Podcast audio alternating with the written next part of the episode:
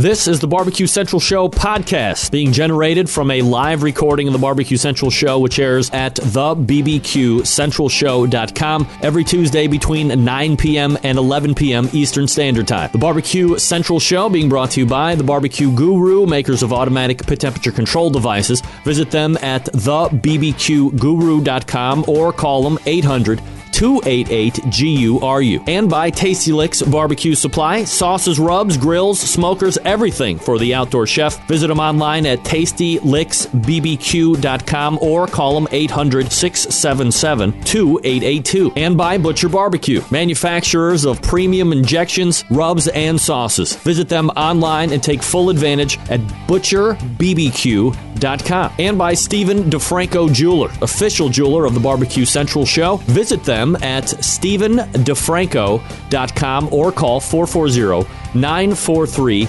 2700 and use keyword barbecue brother to receive all the discounts. And by iGrill, manufacturer of Bluetooth enabled temperature, which is generated and sent to your smart device. You can find out more information by visiting iGrillInc.com. Use promo code CENTRAL to get 15% off your entire order at the iGrill Inc. store. And by Green Mountain Grills, one of the country's premier pellet grill manufacturers, three different sizes to choose from, something to fit in every budget and find out more by visiting greenmountaingrills.com. And by Cook Shack, the country's premier manufacturer of electronic and pellet driven cookers, servicing the residential, commercial, and competition markets. Visit cookshack.com for more information. Day, whatever. We put the lighter fluid on, strike the match, and oh, should we call the fire department? That might be a good idea.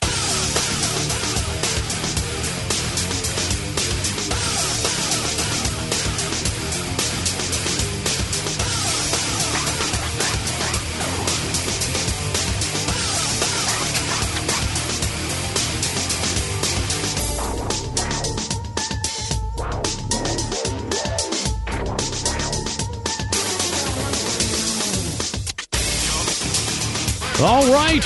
Good evening and welcome to the Really Big Barbecue Central Show. Uh, this is the show that talks about all things important in the world of barbecue and grilling, broadcasting live and direct from the Rock and Roll Hall of Fame city of Cleveland, Ohio. It is the barbecue capital of North Coast. I am your program host, Greg Rempe. Happy to have you aboard here on your Tuesday evening. Should you see fit to jump in on the show tonight, more than happy to have you. A couple different ways to do it. You can call me 216 220 0966. You can also email the show. Greg at the BBQ Central Show.com. Two bits of contact info should you see fit to join the show tonight. Anything else you want to find out about the show, you can find at the main website, the BBQ Central Show.com. Here's what's happening on the show tonight in case you don't get the newsletter. Roughly 50 to 60 spots left before we cap out at the exclusive 1000 Club. And then who knows what can happen from there. But if you are always looking for a little bit of an inside scoop on what's going to be on the show, who's going to be on the show, subject, subjects that we'll be talking about, go to the main website, sign up for the newsletter. It's very simple and free. And as a gratitude thing from me, you get my homemade barbecue sauce recipe, which I rarely give out. But if you sign up for the newsletter, it's something that I do just to say, hey, thanks for taking your time and giving me your email address, which I will turn around and sell to big corporate America for high dollars. Not really. Coming up in about 12 minutes from now. I don't know if I'm going too far out on a limb when I say one of the most recognizable names and faces in barbecue right now, Aaron Franklin of Franklin's Barbecue. One segment, nay, two segments of Aaron Franklin. That's right. Probably worthy of two hours. We have a bunch of stuff to talk about, which we will not mash through during our two segment interview, but that's all right. If he's a good guest, we'll have him back on later, at a later date, at a later time to pick up the conversation wherever we leave it this evening. Then we'll roll in the second hour. A gracious guy um, giving up his 914 traditional segment the first Tuesday of each month gives us what? A visit to the doctor's office, the barbecue doctor's office, and that's Ray Lampe, Dr. Barbecue, for the Ask Dr. Barbecue segment. Lots of great questions lined up for Ray at 10:14 and then 10:35 we round out the show. We continue with the Sam's Club talk and the Sam's Club local qualifying events that are taking place low these many weeks and find the pitmaster of Big B's Down and Dirty Barbecue, Bill Souza, recapping their win at the Sacramento, California contest this past weekend. So there you go. 216 220 0966. Greg at the BBQ Central Show.com. Your two ways to get in touch with me should you see fit. If you are a social media maven, do me a solid and send off a Facebook post, make a tweet on the tweeter. Let everybody know you're watching the show right now. You can send them to a bunch of different websites if they're just audio people, don't want to see my face, and who could blame them. The main audio stream can be found at the main website, thebbqcentralshow.com, and then pick your player off and running. You can also find the live stream on any number of uh, live podcast directories. If you want to watch the video thing on your computer screen, send them to outdoorcookingchannel.com. They're live stream there. Also, if you know your friend or neighbor has Roku or a bunch of different internet protocol television type devices, ask them to A, search for the Outdoor Cooking Channel on that particular device. If they do have it in the App Store, download it. And there's actually a live stream feature right there on the Outdoor Cooking Channel app for your particular IP television. So you don't even have to leave the comfort of your own couch, and you can watch the show in high, fine, high definition. Thank you very little. Also, don't forget you can subscribe to the show on iTunes for audio replays. That's how the majority of you people do it, to the tune of about 10000 a month. You can get YouTube video replays on the YouTube channel, which is listed on the lower third here on the video side. Uh, YouTube.com slash barbecue, the numeral for the letter U, if you want to check it out otherwise.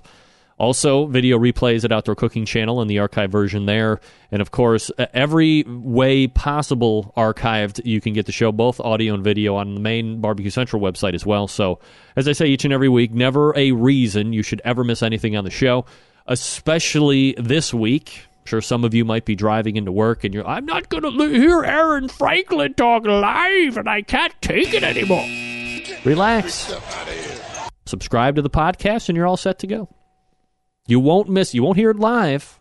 You won't hear it live. But I always say it's best to get the show live because you know be a part of the group that hears everything happening off the cuff. But on replay is fine as well. However, you're going to consume the show, I'm just happy you're consuming it for crying out loud.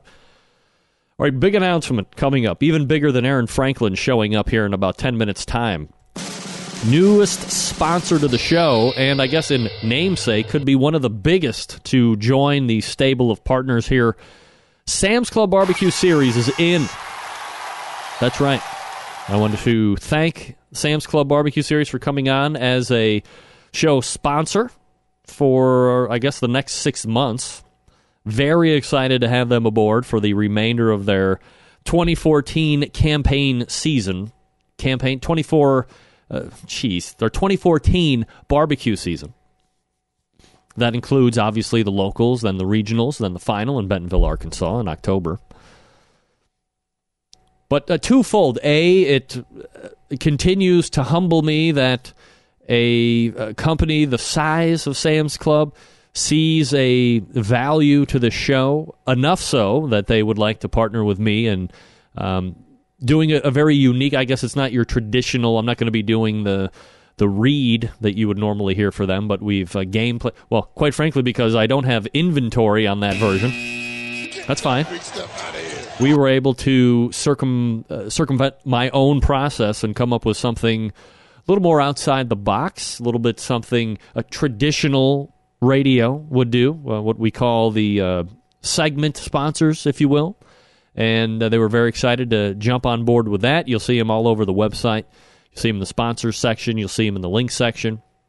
So I'm very happy and excited that uh, Sam's Club, again, very big company, maybe you've heard of them, is partnering with this show. Humbled to no end that they would uh, want to jump aboard here. So we'll, of course, uh, do our very best to make sure that uh, we give them uh, that we're meeting and exceeding expectation. Not only do we do that in the day job, but uh, here in the nighttime job, we try and do that as well, as much as like you're probably doing at your respective workplaces. So Uh, thanks again to Sam's Club for jumping aboard. Uh, I mentioned this last week. Let me do it again this week because we do still have a little bit of time. Let me holla at you, Central Light. Uh, my wife is an instructor at Kent State University. Every year, she has the Ed Taylor fundraising walk for pancreatic cancer. They build baskets and auction them off to raise funds every year. And I told my wife Becky that I would get the word out and ask if anyone has anything that they would like to donate. This will uh, cause, uh, well, however many we get, we'll, we'll build the, the corresponding number of baskets. So it could be, you know, one basket, could be two baskets. We got huge donations from Barbecue Hooks. We got huge donations from uh, Cancer Suck Chicago and some other people. So if you would like to take part in that, it can be a T-shirt of a team, you know, extra large, double extra large, whatever it is. Uh, it can be sauces or rubs that you make. It can be whatever that has to do with the barbecue and grilling thing. Uh, maybe it's a, a team uh, item for you. I'll welcome whatever you want. We'll build as many baskets as we can get. And again, 100% uh, of the proceeds of these baskets go to the cancer research. So, again, if you have any items you'd like to donate, I would consider it a personal favor. I know my wife would uh, thank you personally if she could, but this is my show. Uh, so let's see how many baskets we can actually build and show Kent State that the Centralites are strong when it comes to anything that has to do with cancer research. Also, I want to uh, quickly thank Eric Thomas. You would know uh, Eric Thomas as the uh, pitmaster of the Rolling Grill for sending me an advanced copy of his uh, new book which is uh, how to start a home based food truck business, outfitting your mobile kitchen, attracting customers, navigating option concerns, understanding the legal aspects and food safety, building your menu, just to name a few. Uh, I'm going to go ahead and read that. Uh, brought to you by Globe Pico, Pico Pequot Press in Guilford, Connecticut, globepico.com, uh, retailing for about 20 bucks. Uh, so it says on the sticker, but I'm sure you can find it at uh, Amazon. You can probably also find it on his website, rollinggrill.com. And we're going to have Eric on, I believe, uh, actually next week, which has nothing to do about the book, although I'm sure we'll uh, talk about it. And it will have everything to do about him being on the Pitmasters, uh, which I believe is uh, premiering again this coming Saturday, if I'm not mistaken. So thanks to Eric, and uh, we'll talk to you next week, buddy. All right, quickly, do you hate standing near the hot grill waiting for your food. I hear you. Let iGrill take care of it. The iGrill 2, the iGrill Mini, both Bluetooth grilling thermometers work with your iOS device to let you know when your food is perfectly cooked from up to 150 feet away. They magnetically mount to your grill or smoker and come packed with pretty awesome features like graphing, minimum and maximum temperature settings, and custom alarms. The powerful yet compact single probe iGrill Mini comes complete with proximity wake up and LED temperature indicators that go through a range of color based on doneness. Red lets you know that your food has reached its target temperature, while green, yellow, and orange show its progress in the cook. Get your own iGrill Mini for just $39.99 at iDevicesInc.com. That's letter I, devices, I-N-C, iDevicesInc.com. Or you can check it out at your select Lowe's stores if you have them. The iGrill 2, bigger and badder with full illuminated display, four probes for maximum temperature tracking. Starts shipping next month in May. Pre order your iGrill 2 for $99.99 today and get free shipping on your order of $50 or more. Again, same website, iDevicesinc.com. That's letter I devices, I N C, iDevicesinc.com. Follow iGrill on the Facebook for exclusive offers and barbecue updates just to refresh. $39.99 gets you the iGrill Mini, which you can also try and locate in select Lowe's stores. And $99.99 gets you the iGrill 2. Pre order now. You're going to be shipping next month in May. And again, anything $50 or more at iDevicesinc.com gets free shipping. And that is the iGrill. Uh, we're back with a one of two interview segments with uh, probably the most recognizable man in barbecue right now, Aaron Franklin. So I ask that you humbly stick around. We'll be right back.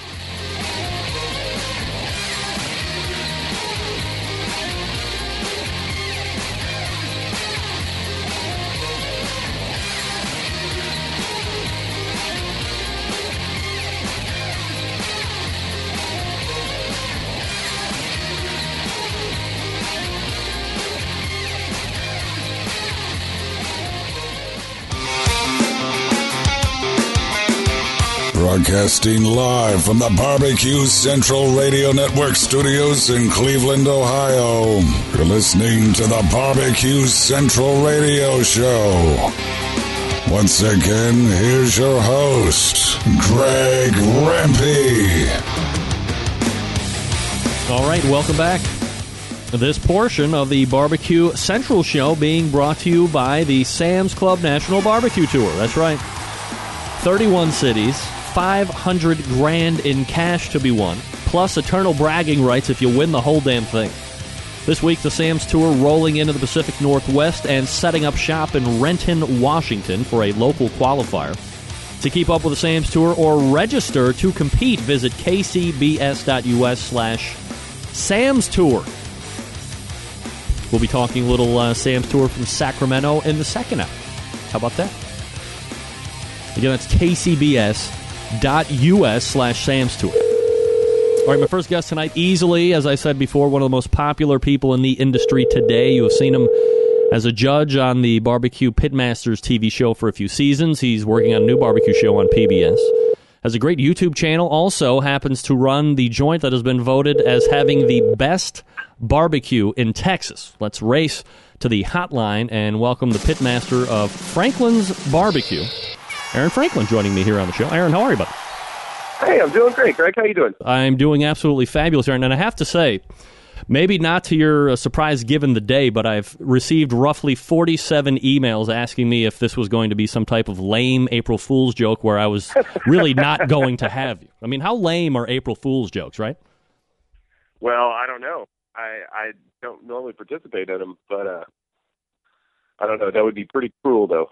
Yeah, well, uh, I hate to disappoint everybody tuning in, waiting for me to pull the wool over everybody's eyes, but it's really Aaron Franklin, everybody. Sorry to disappoint. Um, so, like many different directions that we can run with uh, with you tonight, Aaron, and I guess the best place to start the beginning. Uh, you know, for someone who is widely considered to be making the best barbecue present day, is there something like is this a barbecue thing culture you grew up around? Is it something that you became passionate about later on in life? Where does it start for you? Um, I guess a little bit of both, really. I I grew up and my parents had a barbecue restaurant in Bryan, Texas. They had that thing going for a couple years. I think that uh, probably set me up for the nostalgia of it. And then uh, I'd say about 11 or so years ago, uh, my wife and I bought a little offset cooker and started making barbecue. There is a debate that continually rages on within the barbecue and uh, grilling community with those two words, barbecue and grilling. Do you see those two as uh, separate entities and cooking processes altogether, or do you see barbecue being kind of this all encompassing umbrella and uh, grilling happens to fall underneath it? Uh, I think it depends on how you're using barbecue. I, I tend to think of barbecuing as a as kind of like a long indirect cook uh, whereas grilling is, you know, more of a direct heat kind of thing. But depends on where you're from. Technically, barbecue just means you're cooking on a live fire somewhere. When you were uh, working at, uh, or, or, when your parents had the barbecue place, and you kind of you get off on your own, uh, were you still cooking a lot in the in the backyard, and then uh, encouraged by family and friends to start your own restaurant, or uh, was it just something that you knew you wanted to get into growing up? Well, I kind of I guess when I bought that first cooker, I went and bought a brisket at the grocery store, and uh, went and bought some wood and started kind of trying to figure out how to cook a brisket. So I think at that point, you know, that first fire that I lit, it just kind of reminded me so much of being a kid and hanging out around this super cool old barbecue place. And uh, I guess the rest is kind of history. The first brisket was terrible, and they progressively got better, and friends kept coming over on Sundays for barbecues, and we opened a trailer, and here we are. You know, you would figure coming up in the lineage of uh, barbecue as a business, you you wouldn't be cooking a bad brisket to start. There was no like innate awesomeness. You had to still learn. it's pretty terrible. if it nothing, wasn't tender, so. Well, uh, luckily that has uh, the learning curve has been had by you now. Um, there seems to be quite a bit of competition when it comes to barbecue in Texas. Uh, how do you try and separate yourself from everyone else's when it seems at least now granted I've never been through the barbecue gauntlet of Texas yet uh, but it seems like you would run into every stand uh, you know like liquor stores in downtown Cleveland you would have something roughly the similar in, in barbecue down in Texas is, is, it well I guess a is that more of a, a myth than a truth and if it is a truth how are you separating yourself from all the other barbecue restaurants well, it's certainly true that there are there's pretty much a barbecue joint on every corner. Um, that stereotype is very much true. Um, as far as trying to separate ourselves, I, I don't. We just do the best we can, really. You know, we really just try our hardest to make the best thing that we can cook, and I don't really look at other barbecue places as competition. Um, I just think, you know, I have a lot of respect for somebody that puts that much heart and soul into cooking something and running the business. So I think we're all kind of in this thing together. Isn't starting a business on its own uh, a is risky regardless, but then you pack on top of it that is going to be in some form or fashion a restaurant which seems to have an even higher percentage of failure. Were you scared going into it uh, initially that uh, this is something that might blow up in your face? Well, I think when we opened up the trailer, we had 28 cents in the bank. So if we had gone out of business, we wouldn't have lost a whole lot. Um, just a, a lot of hard work and you know a lot of sweat equity, pretty much, but uh, nothing that was really worth anything of a monetary value. Do you see, or I guess when you're answering, I'm sure you're getting questions asked all the time about, oh, I'm going to be looking to start a restaurant or uh, my friends tell me my barbecue is great and I should start a restaurant, which I completely hate because that is a formula potentially for uh, disaster. When you have uh, serving free barbecue to people that are happily to tell you it tastes great when that's free. Um, do you counsel a lot of people on the best ways to, to start a restaurant or is there really no proven methodology of success? Well, I think ours is such a strange anomaly. I can't really use our scenario to go by but I do answer a lot of emails, answer tons of Facebook questions and messages and Twitter messages. I'm not real great with computers, so it takes me a while to get back to these things. But eventually, what I end up telling pretty much everybody is just don't spend anything. You know, you can't go out and find. If you want to open a restaurant, don't cash in your retirement. Don't get a bunch of investors because it's probably going to fail. Statistically, it's probably not going to make it. And it's barbecue, so you're not looking to make much money to begin with. I always thought the best way, if I was going to do it, and I'll never do it, was you know to go find like that uh, Tastee-Freez ice cream place, a walk up that went out of business. You buy it for cheap. You do some type of a semi formal conversion, get a smoker out back or whatever you're going to use, and then uh, just do it that way. Like no servers except maybe for some from front window help.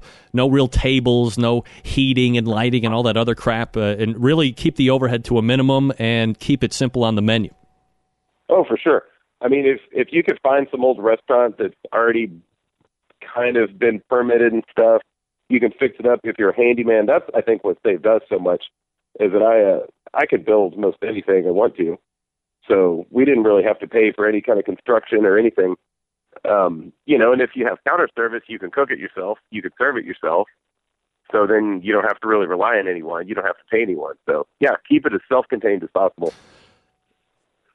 The potential downside that I'm sure some people are seeing with that advice is damn, I'm going to have to put in a lot of hours of work. So to take the sexiness out of you know being a very successful uh, barbecue restaurateur as you are, uh, you're there quite a bit, right?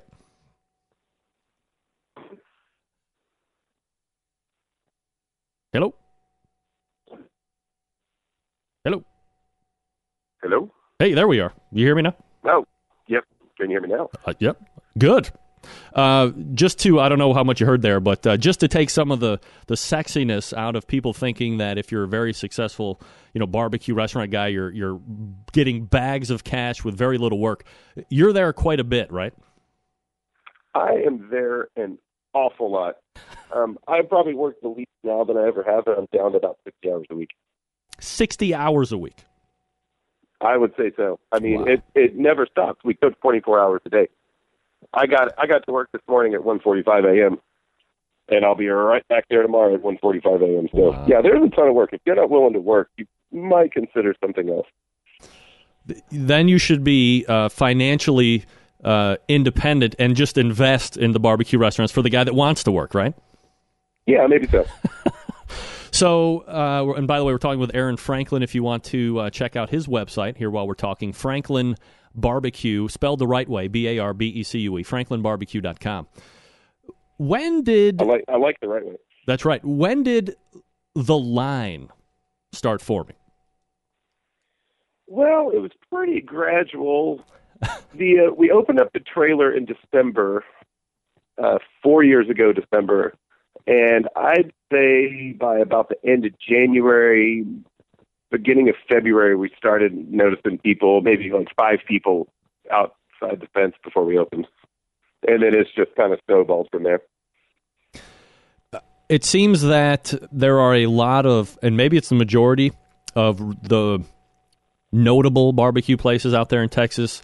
Um, a have lines, so a you know good, that's good because uh, you got customers waiting. But serve until they're done. It's not a continual uh, process of you know where you have peaks and maybe the food is really good, and then when you valley, you have that uh, very awkward, vacillating situation of hey, meat's done, but nobody's here to eat it. How are we going to hold it, and how are we going to keep it just as good as it is mm-hmm. right now, two hours from now?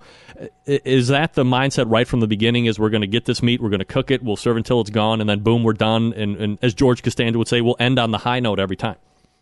Well, not entirely. When it was first opened, I had this crazy idea of being open until about eight o'clock at night. I thought it'd be a piece of cake. I could hang out, play some dominoes, watch the fires, serve the occasional customer. um, and then we changed it to six, and then it went to four p.m. And then we just eventually changed the sign still sold out. Um, so initially, we I really did try to stay open all day. And then when we moved into the building, we also had intentions of being open for dinner. But it turns out if you can only make so much food and it goes in four hours, I guess you just can't really do much more than that. Uh, do you see a projected loss on the bottom line if you were able to, you know, stay open until six or seven o'clock? Do you think you'd be packing it in more, or not necessarily? I don't think so. I think the same amount of people would show up. It would just be more spread out, and it would be easier for people. But you know, if less people showed up, then we would be open later. So I, I think it's kind of you know people all the time are saying you know like well your supply and demand's all crazy. This is some marketing ploy. This is ridiculous. but we do make two thousand pounds a day.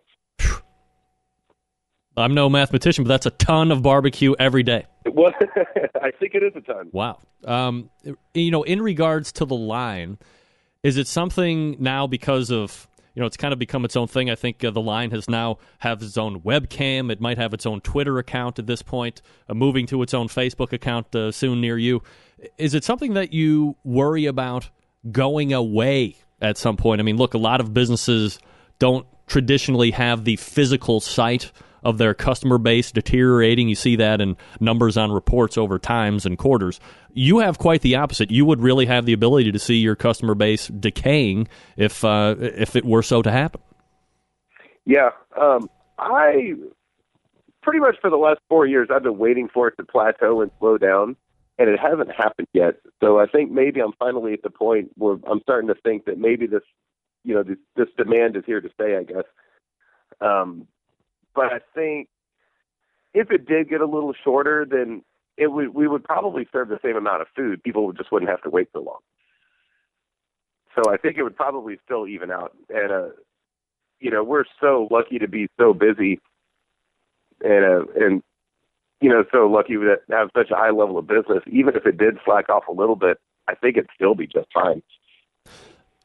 Are you kind of amazed every day when you get ready to to open up and really start serving the food. And, and, obviously it's hours well in advance before that even happens that you have that line out the door. Does it kind of boggle your mind every day when you see that many people waiting for your barbecue? Yeah pretty much every morning i look out there i'm like oh my god why are these people here? There's too many people. And i never i pretty much say that to at least one person every single morning. Is it a good ego boost for you? I mean you know just between you and me and the fence post to see that many people showing up for you food that's really got to make you feel good I don't really have much of an ego, but um, it is a little nerve wracking. you know, the I think the thing that I think about more is that all these people are standing out there, and if I mess up a batch of ribs, or I screw something up, or I, God forbid, fall asleep on a stack of wood, um, these people have already been waiting for several hours. So it's not like they show up after the food's ready and we know it's good. They're showing up before the food's ready. Let me ask you this quick question in the chat room from uh, Steve Rodriguez.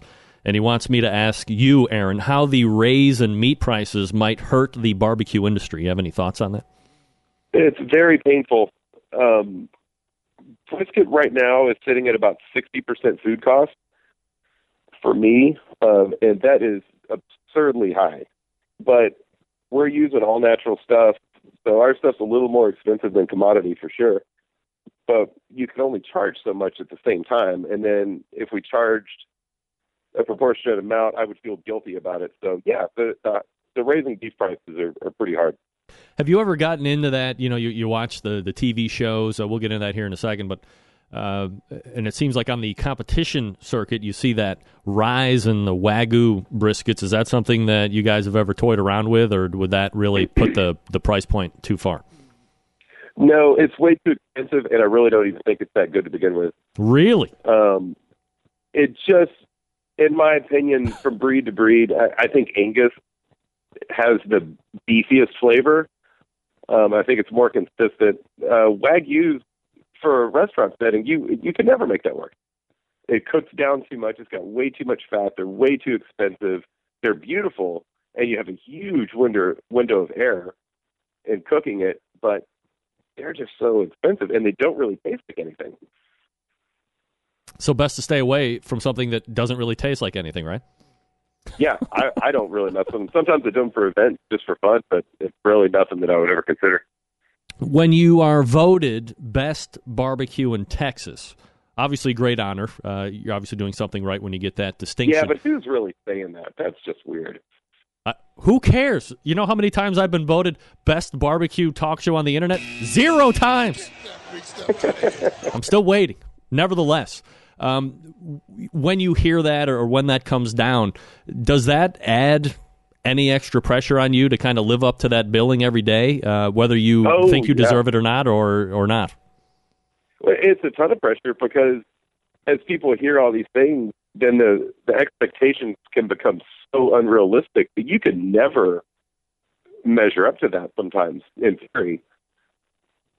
Mm-hmm. So yeah, it's a it, it's a lot to deal with, but at the same time, you know, we just do the best we can and, and keep our fingers crossed. Anybody can have a good day and anybody can have a bad cook. So does it uh, does it uh, or has it ever kept you up at? I mean, it sounds like you get very little sleep anyway if you're getting up to go to work at 1.45 in the morning. But uh, you know, for that forty five minutes during the day where you might get to sleep, has it uh, affected your ability to, to catch rest and, and the pressure on your shoulders? Not so much anymore. I, I've learned how to deal with it a lot better. Um, I'd say the first year and a half of of the trailer and the beginning of the building, it was uh, I would certainly lose some sleep worrying about stuff. But eh, you can only do so much. Aaron Franklin joining Enjoy me here. Your life. Sorry, Aaron. Uh, Aaron Franklin joining me here on the show. FranklinBarbecue.com, the website, if you want to check it out here while we're chatting. You know, in regards to the restaurant, uh, a two-headed question. Uh, a, is it something that you see yourself kind of doing forever? And then, if so, do you see multiple locations at some point? Well, the forever question, that's hard to say. Right now, everyone that's there is in their mid to late 30s. Um, one day we're going to get old. we're uh, we're physically breaking down pretty quickly over here. Um, so I don't know what the I don't know what the forever thing is going to be. I don't think I could physically handle this when I'm in I don't know, say ten years from now. And I don't think I'll ever feel comfortable enough having other people run it because I just don't think quality would stay there. So I don't know. Who knows? You don't uh, foresee yourself 30 years from now uh, having some uh, Texas food photographer come around and take pictures of you tending the pit like uh, some of the other ones I've seen over the years? no, I don't think so. I uh, if if I'm actually fiddling with a fire, sure, go for it. But otherwise, whoever's working that fire can can take it. And uh, I know, I do know for sure, we'll never have any more locations. One is more than enough to keep up with, and we're so more concentrated on quality over quantity and we're really not in this for the money. So uh, I think I think the one location is enough, and we'll do the best we can. Talk to me just for a second before we go to this break about uh, the flavors that you use on your food, the profiles, and have they changed over the years that you've been in business? Well, they have changed. Everything kind of evolves, and, and as I learn how to cook things differently or, or better, or try new things that I like or, or dislike, so things definitely change a little bit. But for the most part, everything stayed pretty much the same. Most of our flavors coming from post oak that we use, and you know we don't really over season anything. We're uh, pretty conservative on on rubs and everything, trying to get kind of accentuate the natural flavors of the meat, but not overpower anything. In regards to rubs, is it all stuff that you make there in the shop, or uh, will you buy commercially made stuff? No, no, no. Everything's made at the store. Uh, ever thought about uh, getting those to market? Well, I've thought about it, but I'd feel kind of guilty selling salt and pepper to people. Uh, everybody and their mother has uh, rubs out right now. I mean, you're missing out on a revenue stream, Aaron. I mean, jump aboard. I know it. Holy moly. All right. Uh, we're talking with Aaron Franklin. Aaron, uh, hang out here just for a couple minutes while I uh, talk to everybody about uh, Fred's Tasty Licks Barbecue Supply, and we'll get back with him here in just a second. We're talking with Aaron Franklin from Franklin's Barbecue. Folks, Tasty Licks Barbecue Supply, uh, known for the amazing wide selection of cookers, sauces, rubs, all of the things for both the backyard cook like me and the serious uh, competition team. They sell the Big Green Eggs, the Kamado Joe cookers, the Primo ceramic cookers, MAK and Green Mountain pellet grills, all of the Weber grills and smokers, every single one of them, as well as the Meadow Creek smokers and cookers. One of the largest barbecue guru dealers in the country, and the very first to offer professional and amateur cooking classes featuring well known chefs like Harry Soo, Dan Hickson, Todd Johns, just to name a few. Fred Bernardo, he is the smoking guitar player. Call him anything you want as long as you buy something. I mean, call him or his friendly staff at 800 677 2882. That's 800 677 2882. Or just go over to the uh, worldwide internets and check them up online, tastylicksbbq.com. That's tastylicksbbq.com. And don't forget that the Smoking Guitar Player has over 150 cooking videos on the website. And in a couple of them, Fred doesn't even try to sell you anything. He's just spitting knowledge and game to help you better up your barbecue. Again, that's Tasty Licks Barbecue Supply in beautiful, dare I say, tropical Shillington, Pennsylvania. Or again, you can find them on the website tastylicksbbq.com or give them a call 800 677 2882. That's Fred Bernardo and the gang over Tasty Licks Barbecue. Uh, we're back with Aaron Franklin in about two seconds. Stick around, we'll be right back.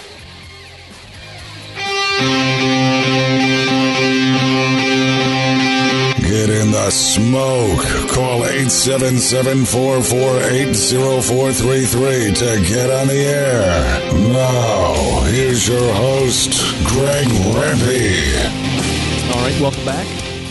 Eight, I'm sorry, 216-220-0966, the phone number, greg at thebbqcentralshow.com is the uh, email address. If you want to jump in tonight, more than happy to have you. And uh, we rejoin Aaron Franklin here. Thanks for hanging with me through the break, Aaron. You. In regards to barbecue inspirations or mentors, I'm going to fathom a guess and say your parents were probably uh, pretty instrumental in that portion. But uh, anybody else that you look up to, either back in the day or currently, that really inspired you to to be a better barbecue cook? I can't really think of anyone. Nobody, I that huh? sounds really silly, Really? but um, you know, I mean, I look at people with, you know, like say my grandfather. I grew up in a music store with him, and uh, you know, watching like his work ethic and how how he ran a business, and then watching my parents how they ran their place. I think that's been more inspirational than than watching somebody cook barbecue. Do you think that um, you are inspiring a, a generation of barbecue cooks with uh, the success that you have found with the restaurant? Well, people say that, but I don't really know if I believe it or not. Have you had anybody come up to you and say, "Oh, Mr. Franklin, I would uh, love to be a barbecue intern and just stand by your side for endless hours on end and not get paid"? Oh, it happens all the time. I bet we probably get 15 emails a week. And do you take people up on that, or you just tell them to pound salt? No, it, we're just too busy, and we have to move too fast, and we're just too overwhelmed with workload to really be able to slow down or let anyone get in the way. So, you know, it's really nice, but it would just be more work to show someone how to do something. If I came to Austin to visit, and aside from meeting at your place, which I would want to do, of course, uh, where else would you take me to eat? And of course, it doesn't have to be barbecue. Like, where are your favorite places uh, to hang out and eat? Well, I'd probably start with barbecue. I'd probably take you out to Snow's in Lexington, Texas on Saturday. Um, Kerry Bexley is a fellow that runs that place. Tootsie is the pitmaster out there, and it's a super, super awesome place. They're only open for about maybe five hours a week, and uh, they cook on direct coals, a lot of stuff, and they have an offset cooker for the brisket. And then after that, I think we'd head out to Taylor, Texas, uh, to Louie Mueller's barbecue. Uh, Wayne Mueller's the fellow that runs that place.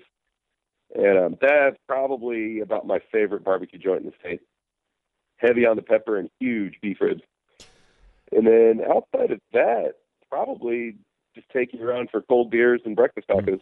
I like breakfast, uh, and I like beer more than anything. And I like cold beer, no doubt. Um, you know, because of uh, the the the uh, acclaim that Franklin's Barbecue has had, and obviously you're tasting your product quite a bit. How easy is it for you to go to somebody else's barbecue restaurant and eat it and, and be able to evaluate? Are you constantly uh, tasting it and, and, saying, okay, well, this doesn't taste like mine, or, or, this tastes different than mine, and here's what it is? Or is it not necessarily a, a comparison against yours every time you're eating somebody else's barbecue? Well, I don't judge. Yes, I do.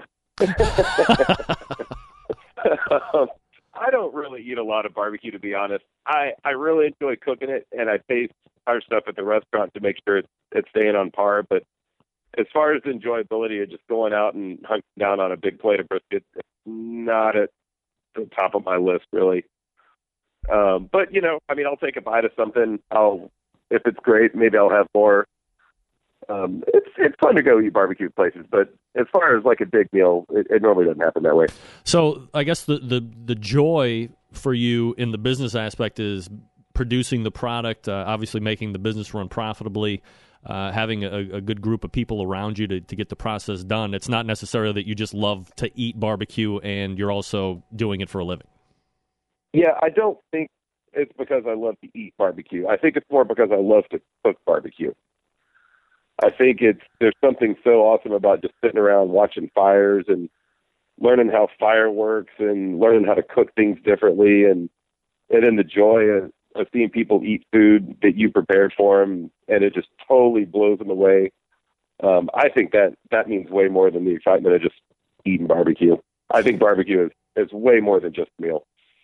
Aaron Franklin joining me here on the show, uh, Pitmaster Franklin's Barbecue, which can be found on the internet at Franklin Com. Uh, I'm going to use the word fame here, and obviously that's uh, always in, in, varying degrees. But for you, and that F word will get you in trouble.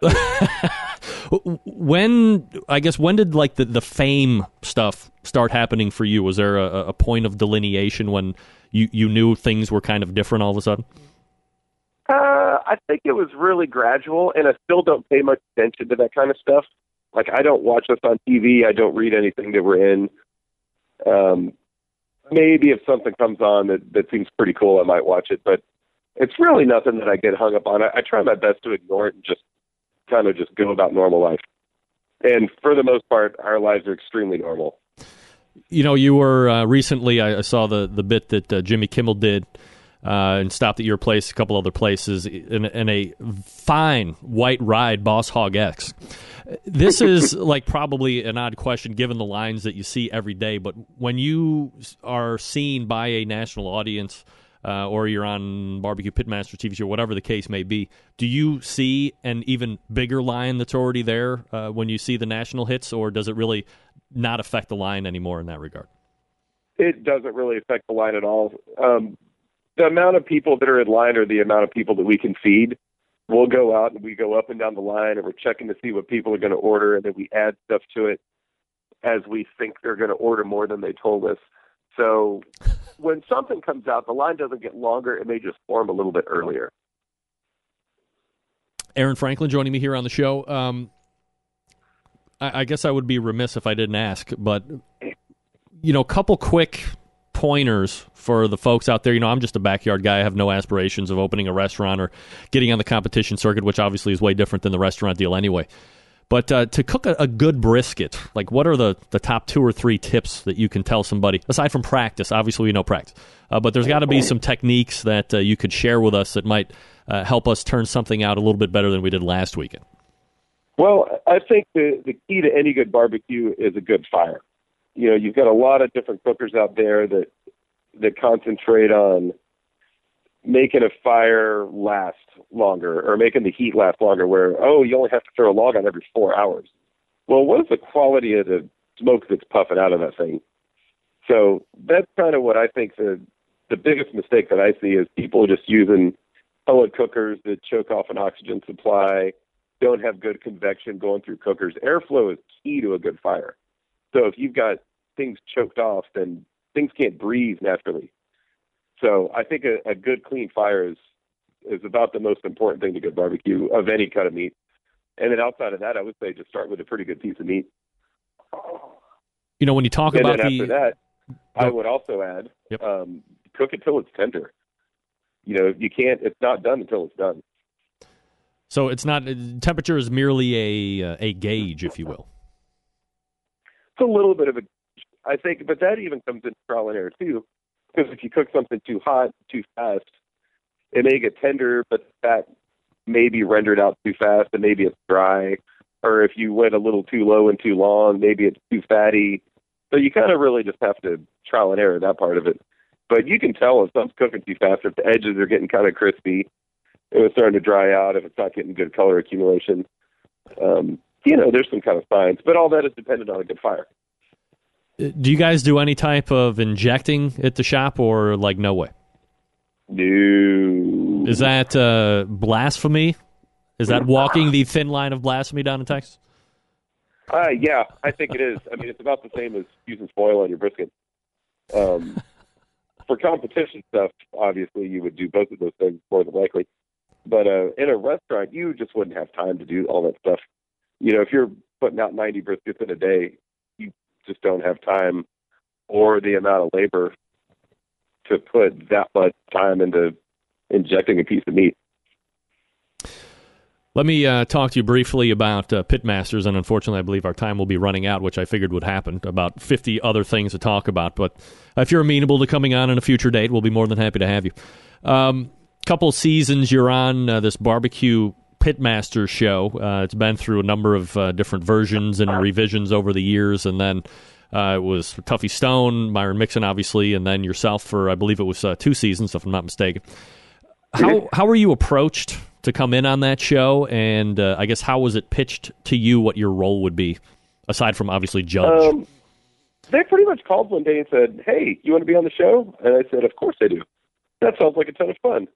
I'll see you next week." Boom, done deal. Just that easy, right? It was just that easy. They called up, and I, I really couldn't believe. I guess they sent an email initially, and um, I I called them back immediately. But um, yeah, I mean, I was blown away. I mean, why why on earth would they call me? I'm just some dude operating a trailer. That's kind of dumb. But um, Did yeah, they- they called, and I was blown away, and I did it, and it was a lot of fun. Did they um, tell you, "Hey, we've heard that you cook really good brisket," or uh, like what was their line on you um, to to to get them to make that call? I think maybe they had done some research. Um, I don't think it was completely a cold call. I think uh, maybe my name had been suggested by a few people, and they just, I don't know, maybe just thought I was a nice guy. Who knows? So uh, during the the seasons of doing the show, I think format pretty much remained the same. You'd have uh, three teams competing, and then they're presenting the food to you guys or uh, evaluating. You know, as a watcher of the show, you know, I watch it because it's something that I can cover, and it's ever kind of ever changing when the seasons are on uh, for this show. Uh, I don't know if I'm necessarily a, a fan of the format, like uh, the chopped style stuff. That's just personal preference. Um, when I'm watching the finished product and uh, it's 22 minutes or whatever it is on the television versus the hours and hours that it actually takes to, to tape and, and do the whole thing, how much is left on the floor? Uh, and perhaps a better question is uh, when you're watching the finished product, are you surprised at what you see makes it and what doesn't make it? Um, as far as makes it into the blind box, Yeah, no. What makes it onto the show itself, and, and what doesn't Oh, make it onto um, yeah, not really. I mean, because there's a lot of just real boring stuff. I mean, it may take two full days from sun up to sundown to film that thing, but it's mostly just sitting there staring at fires and just sitting there doing pickup lines and stuff. At at least for the judges, and then you know for the cooks, they're doing their stuff, but they're going back and like, well, walk this way because we got to move the camera, and there's a lot of resets. So there's a lot of standing around. Um, I think the way that they edit that show is, I think they do as good as it possibly could be done with what they've got. Would you, if asked, would you turn around and go from the table to the competition side of things and, and take your hand at it? Uh, I could, but you know, I mean, I do that every day, and I don't really do competition stuff, and I'm really not into competing at all. Um, I don't know, maybe, maybe not. I guess it depends on what what kind of day I was having when they asked. What was your interactions like with uh, the other two judges? Obviously, uh, Tuffy Stone, widely considered to be the uh, smartest competitor uh, in a uh, in, in a very uh, academic sense when it comes to the world of barbecue, and Myron obviously needs no. Introduction or reasons on why he's awesome, and I've continually maintained that over the course of his career and and perhaps present day barbecue people, no one really transcends the sport like he does because he went for many different sanctioning bodies and winning in many different sanctioning bodies in a lot of the major competitions. So uh, his credentials certainly speak for themselves. How did you find those two uh, separately, and how do you guys think that you worked together as a judging crew? Um, I really enjoyed hanging out with those guys, um, and not just the judges, but across the whole show. I made some really, really great friends doing that, and um, you know, it was a ton of fun sitting up at, at the judges' table with those two other guys, and just sitting around talking about barbecue. I mean, that that's such a priceless experience. So uh, the obvious question is: You have a great time, you do two seasons.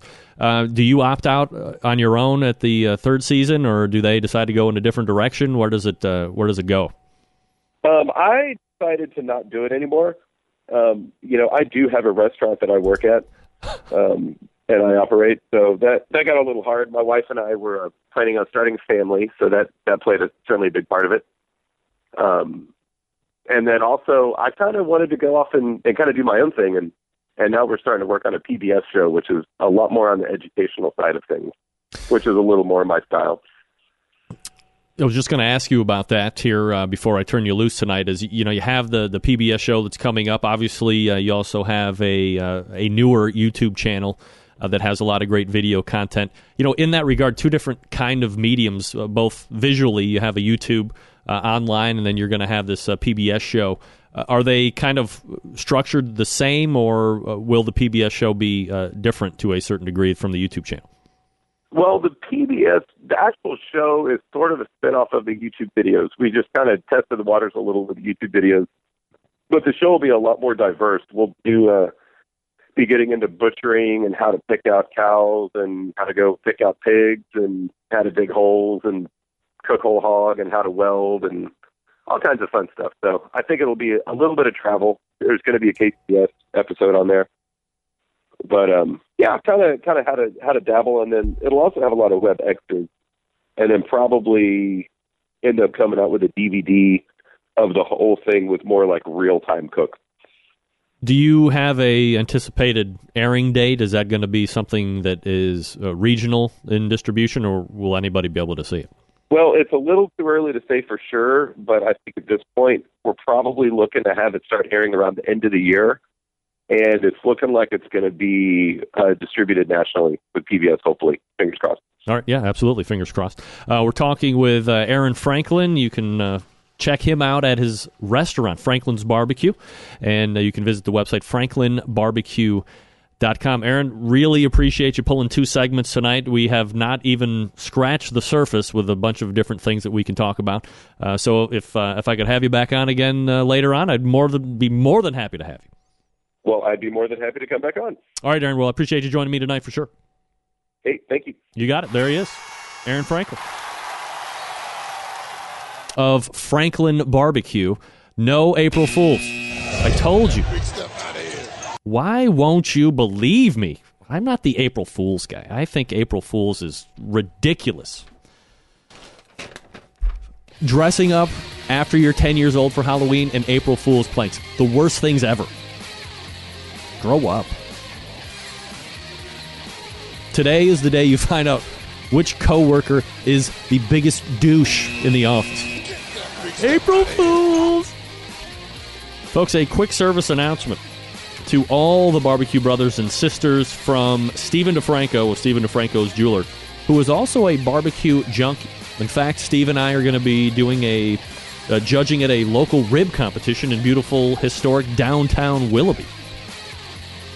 Next month, it's going to be great. We're going to eat ribs all day, and we're the expert judges.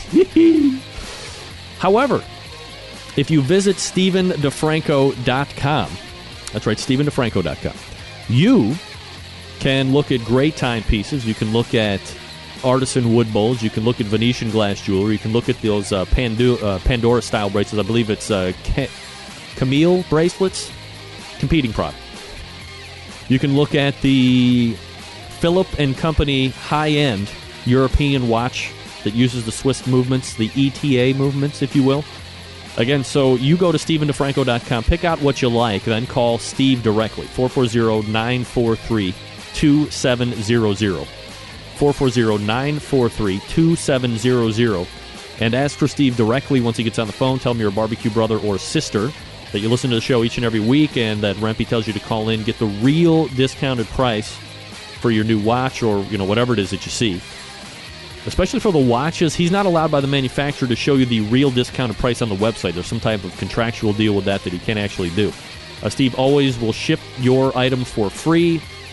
With the watch, you get the extra year of warranty, so two years. Free batteries for life. We'll set the time for you if you want. It's a complete watch package. And again, if you're looking for the real big jewelry buys, the rings, the necklaces, the earrings, all that stuff, uh, counsel with Fred first. He's not going to try and upsell you. It's not some shithead that's at the uh, chain stores looking to just fatten his pocket and upsell you into something you don't really want or need or perhaps can't even afford. Steve wants to earn your business this time also down the road. Customers for life. That's what we're trying to attract here at Stephen DeFranco. And uh, again, you can call him at 440 943 2700. John Marcus, executive producer of Barbecue Pitmasters, bought a watch from Stephen DeFranco under my direction. He's been satisfied ever since. No better testimonial than John Marcus. 440 943 2700. StephenDeFranco.com. There you go. All right, uh, we're back with a little reaction, Aaron Franklin, and uh, wrapping up the first hour. Stick around, we'll be right back.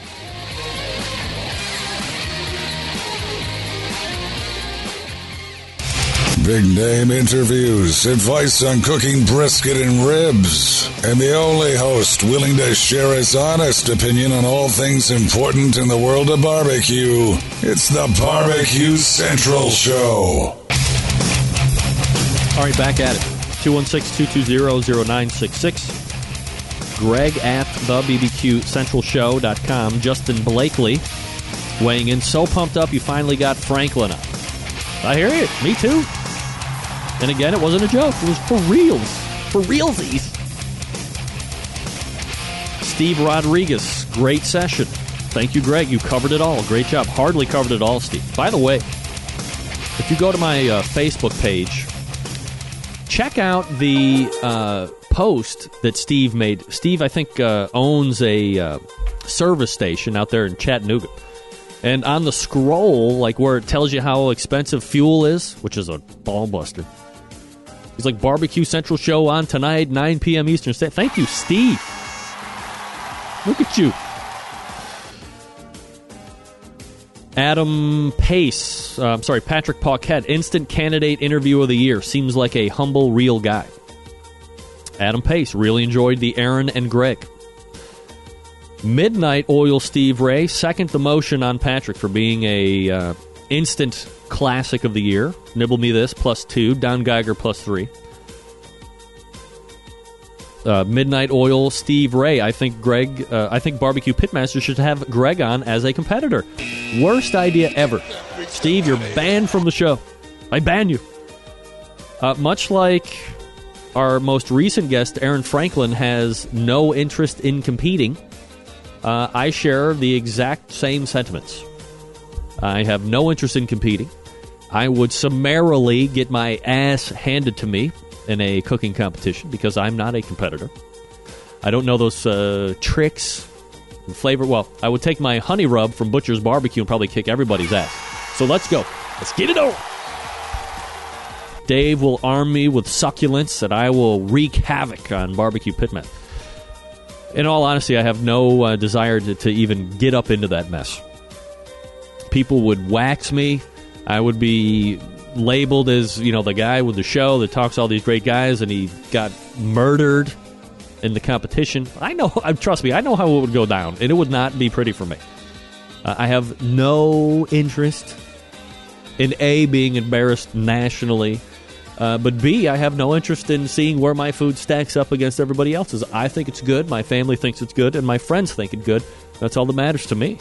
If I wanted to see how my food stacked up with everybody else, I wouldn't compete in competition barbecue because that's not how I cook my food.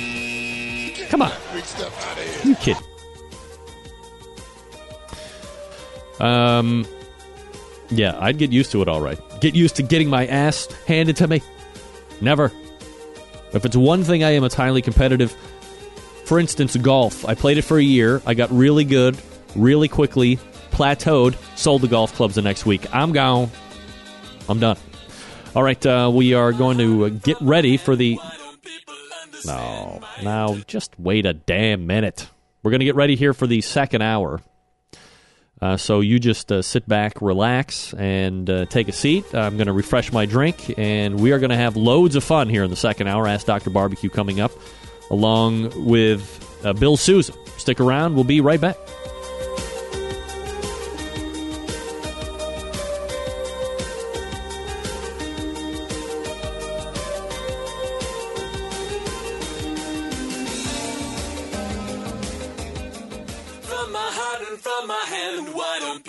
Understand my intention. Happy to have you aboard here for the really big barbecue show. We cook because we have to, and we grill because we want to. Fine, how's it going? you have a great show. I'm a big fan. So what what what seems to be the problem here? This man looks like he's dead, and he's in the in the crackle. Charbono. It's all about the Charbono, dude. Succulent fish. What?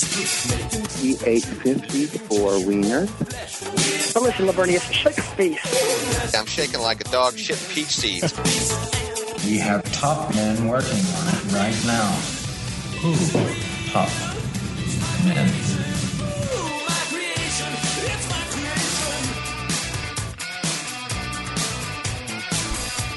All right. Just like that, we are. In, oh, hey, oh, we're into the second hour. Thanks again to Aaron Franklin for joining me. Not only last segment, but the segment before that.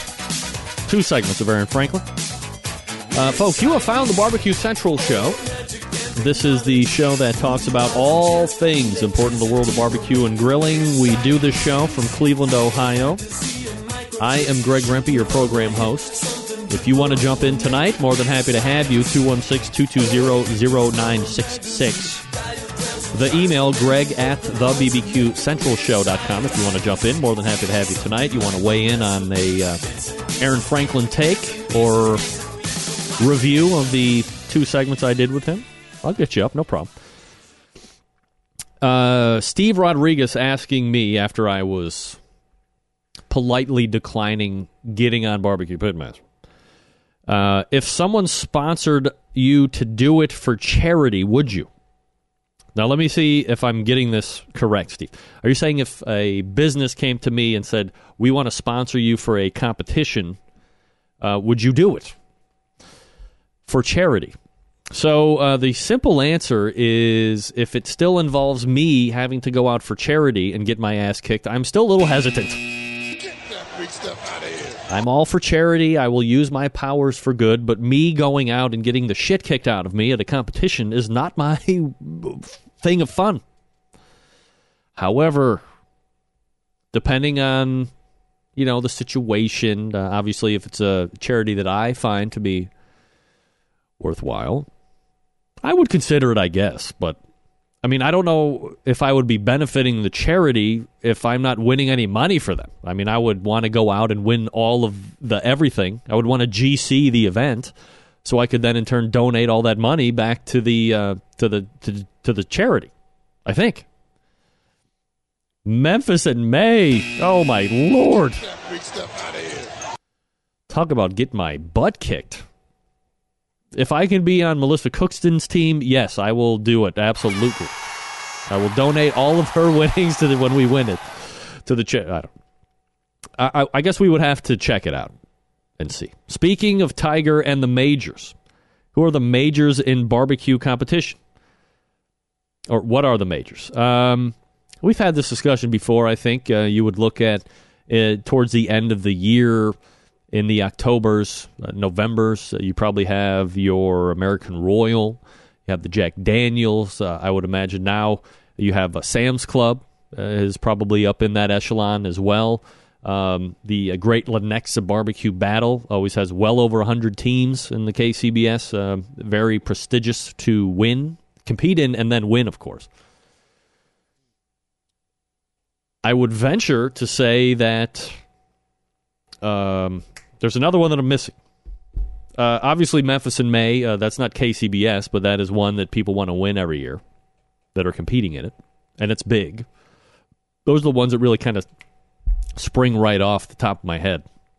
Uh, there's a couple that Ronnie Cates do that are big money uh, that uh, a lot of people like to take part in.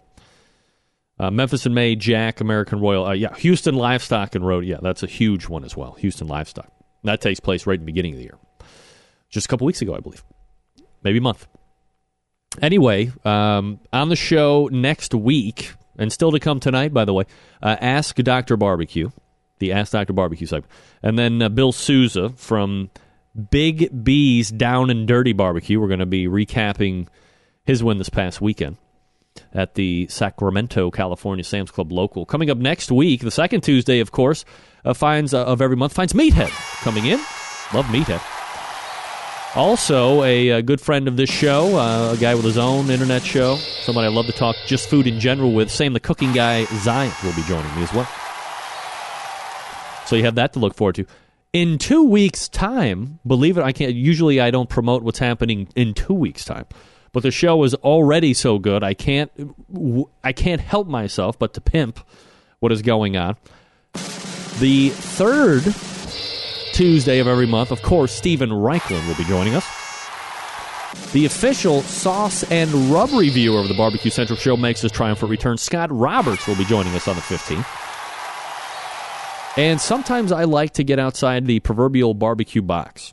If you are a fan of uh, TV game shows, you are probably familiar with one of the most popular, longest running TV game shows in the history of ever, traditionally seen as having to be smart to play it. This guy shook the whole damn thing up for a number of weeks to the tune of 11 wins in a row and about 300K. Arthur Chu will be joining me on this show. The Arthur effect will be in full effect here on the Barbecue Central show. So Aaron Franklin tonight in two weeks' time. Arthur Chu, three hundred thousand dollars he won on the Jeopardy. To a lot of criticism with the way that he played the game. So we're going to be talking to him about uh, how he did it and why he did it the way he did. And I mean, really, why the hell are people giving that guy such a hard time for winning three hundred thousand dollars? It's a freaking game. If I want to play with my eye closed and my thumb up my butt, and that helps me win 11 times to the tune of $300,000, guess what? I'm going to do it each and every time. Sorry.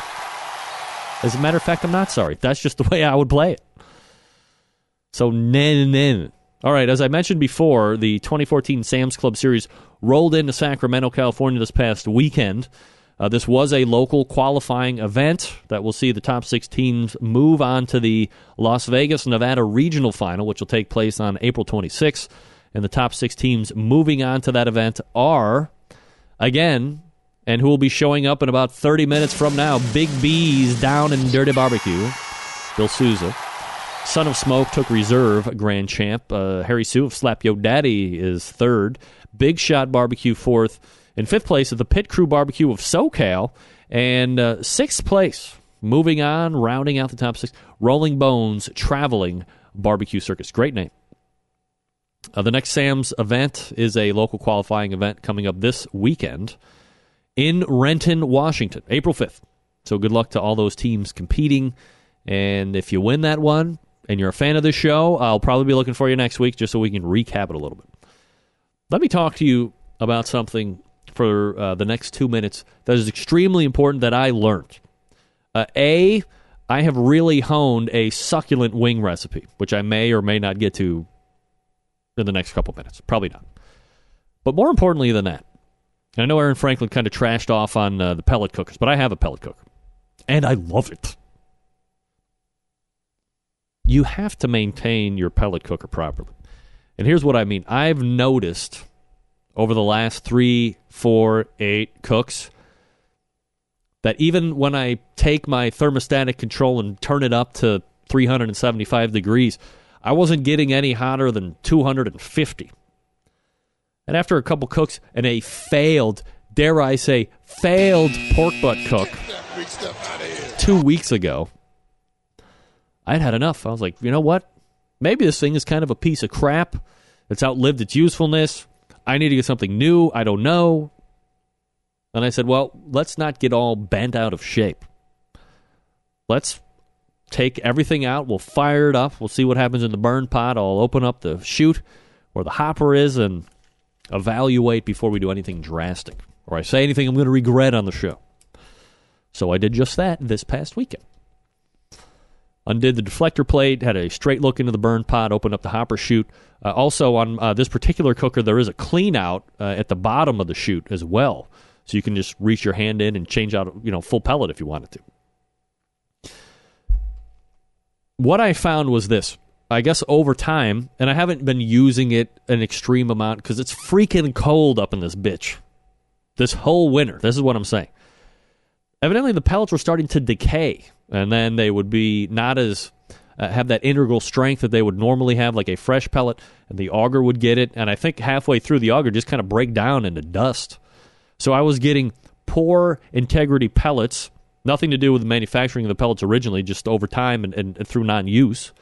And uh, so I was getting chunks of bad, non great pellets to keep the, the BTUs up, and dust just getting spit into the pot. I said, well, damn. So I cleaned everything out, all the pellets, tossed them, gone. Took out the shop vac, sucked into the auger, burn pot, everything. Did a whole vacuuming out, loaded it up with fresh, new Barbecuers Delight wood pellets, fired it up. We're back in business, baby. Moral of the story is if you're not going to use it and you've just put in new pellets, clean it out. Keep the pellets, A, so you don't waste money like I did because I'm an idiot. And B, you know, get the vacuum up in that thing. Maintain it. It's like any other grill, right? As I'm just learning now and I should know better. Maintain the grills and the cookers that you got so they work properly. That thing's right back to fighting weight. Love it. Just wanted to share with you. I make mistakes all the time, and I'm not above telling you all about them. I will uh, show the proverbial ass to you so you don't make the same mistake I. All right, folks, uh, before we get to the Dr. Barbecue segment, let's talk to you for a few minutes about the longest running sponsor of the show. You know them as the Barbecue Guru, makers of automatic pit temperature control technology. Creators of this technology. Why would you buy it from any other company? I don't know. I ask you each and every week. Nobody has given me a satisfactory answer yet. If you're not familiar with how these work, uh, I don't get into the minute details, but imagine a product that allows you to set your temperature, and one set keeps it running all the way at that set temperature through the cook. Sound too good to be true? It's not. It's real life technology. You can take advantage of it today. If you're a busy working professional like me, or perhaps you are constantly on the run with kids doing errands and you don't have a bunch of time to set around in 10 pit temperatures, the Guru allows you to throw on a pork butt, a brisket, a couple slabs of ribs. You're off to do whatever it is you need to get done. And the Guru maintains that pit temperature you set it at. Number of different models to choose from. Uh, the most popular, the Procom 4, Procom for the CyberQ Wi-Fi, uh, also the Party Q, which we're going to be talking with uh, Barbecue Bob about the next time he is on. It's uh, kind of a new facelift type thing. 129 bucks for that Party Q. Self-contained, runs on AA batteries. The hooker of automatic temperature controls because it goes from cooker to cooker to cooker, works seamlessly with a number of them.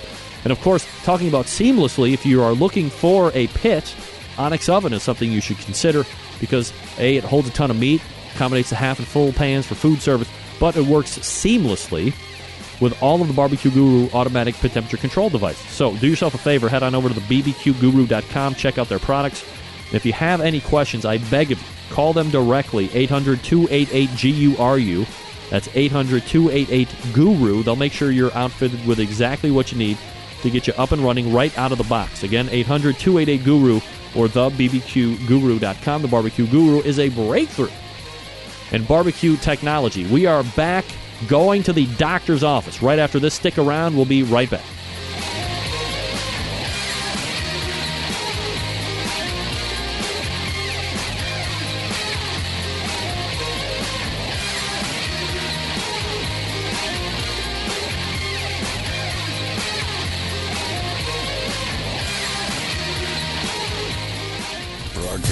Live from the Barbecue Central Radio Network studios in Cleveland, Ohio. You're listening to the Barbecue Central Radio Show. Once again, here's your host, Greg Rempe. All right, welcome back. 216 220 0966. Greg at the bbqcentralshow.com. Two ways to get in touch with me should you see fit. So, this is the first Tuesday of the month. You know what that means? We're going to get into a little bit of this here.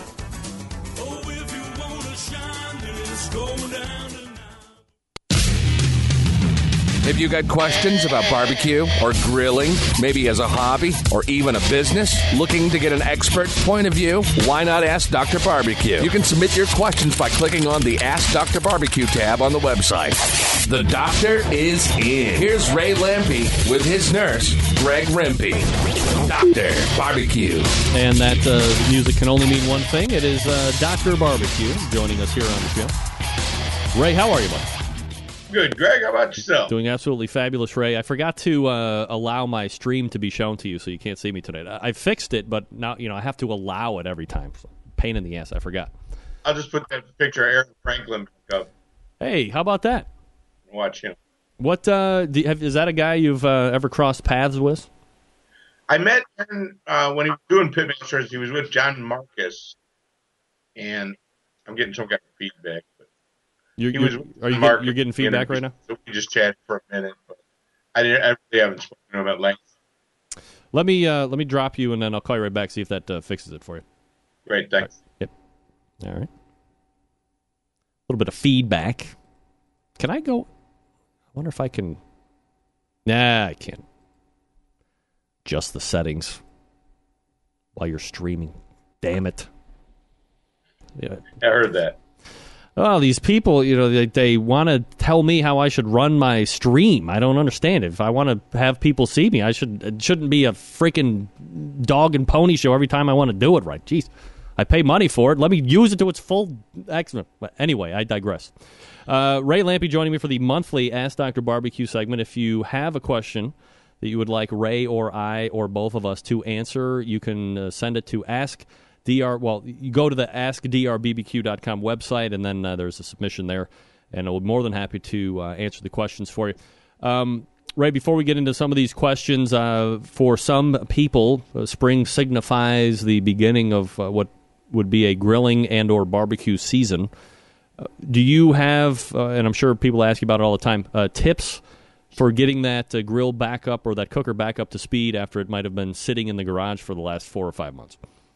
Yeah, I mean it's really just some elbow grease. In most cases, you should have been cooking all year, but man, I was I was up in Wisconsin last week, and those people had a rough winter. Man, they're pretty beat up. But if weren't cooking all season, yeah, it's time to get throw away the old coals that are laying in there and and get the grates out and get some new ones if you need them and brush it all off. Just a little bit of elbow grease. If you're cooking with charcoal, you should be ready to go.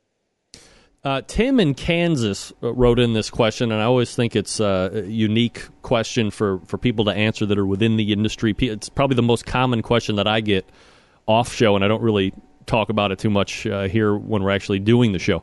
How to pick the right barbecue pit for you. So obviously, Tim has uh, found a excess of cash that he has either been allowed by the wife to burn or he's been secretly tucking it away without anybody noticing he's going to go buy one.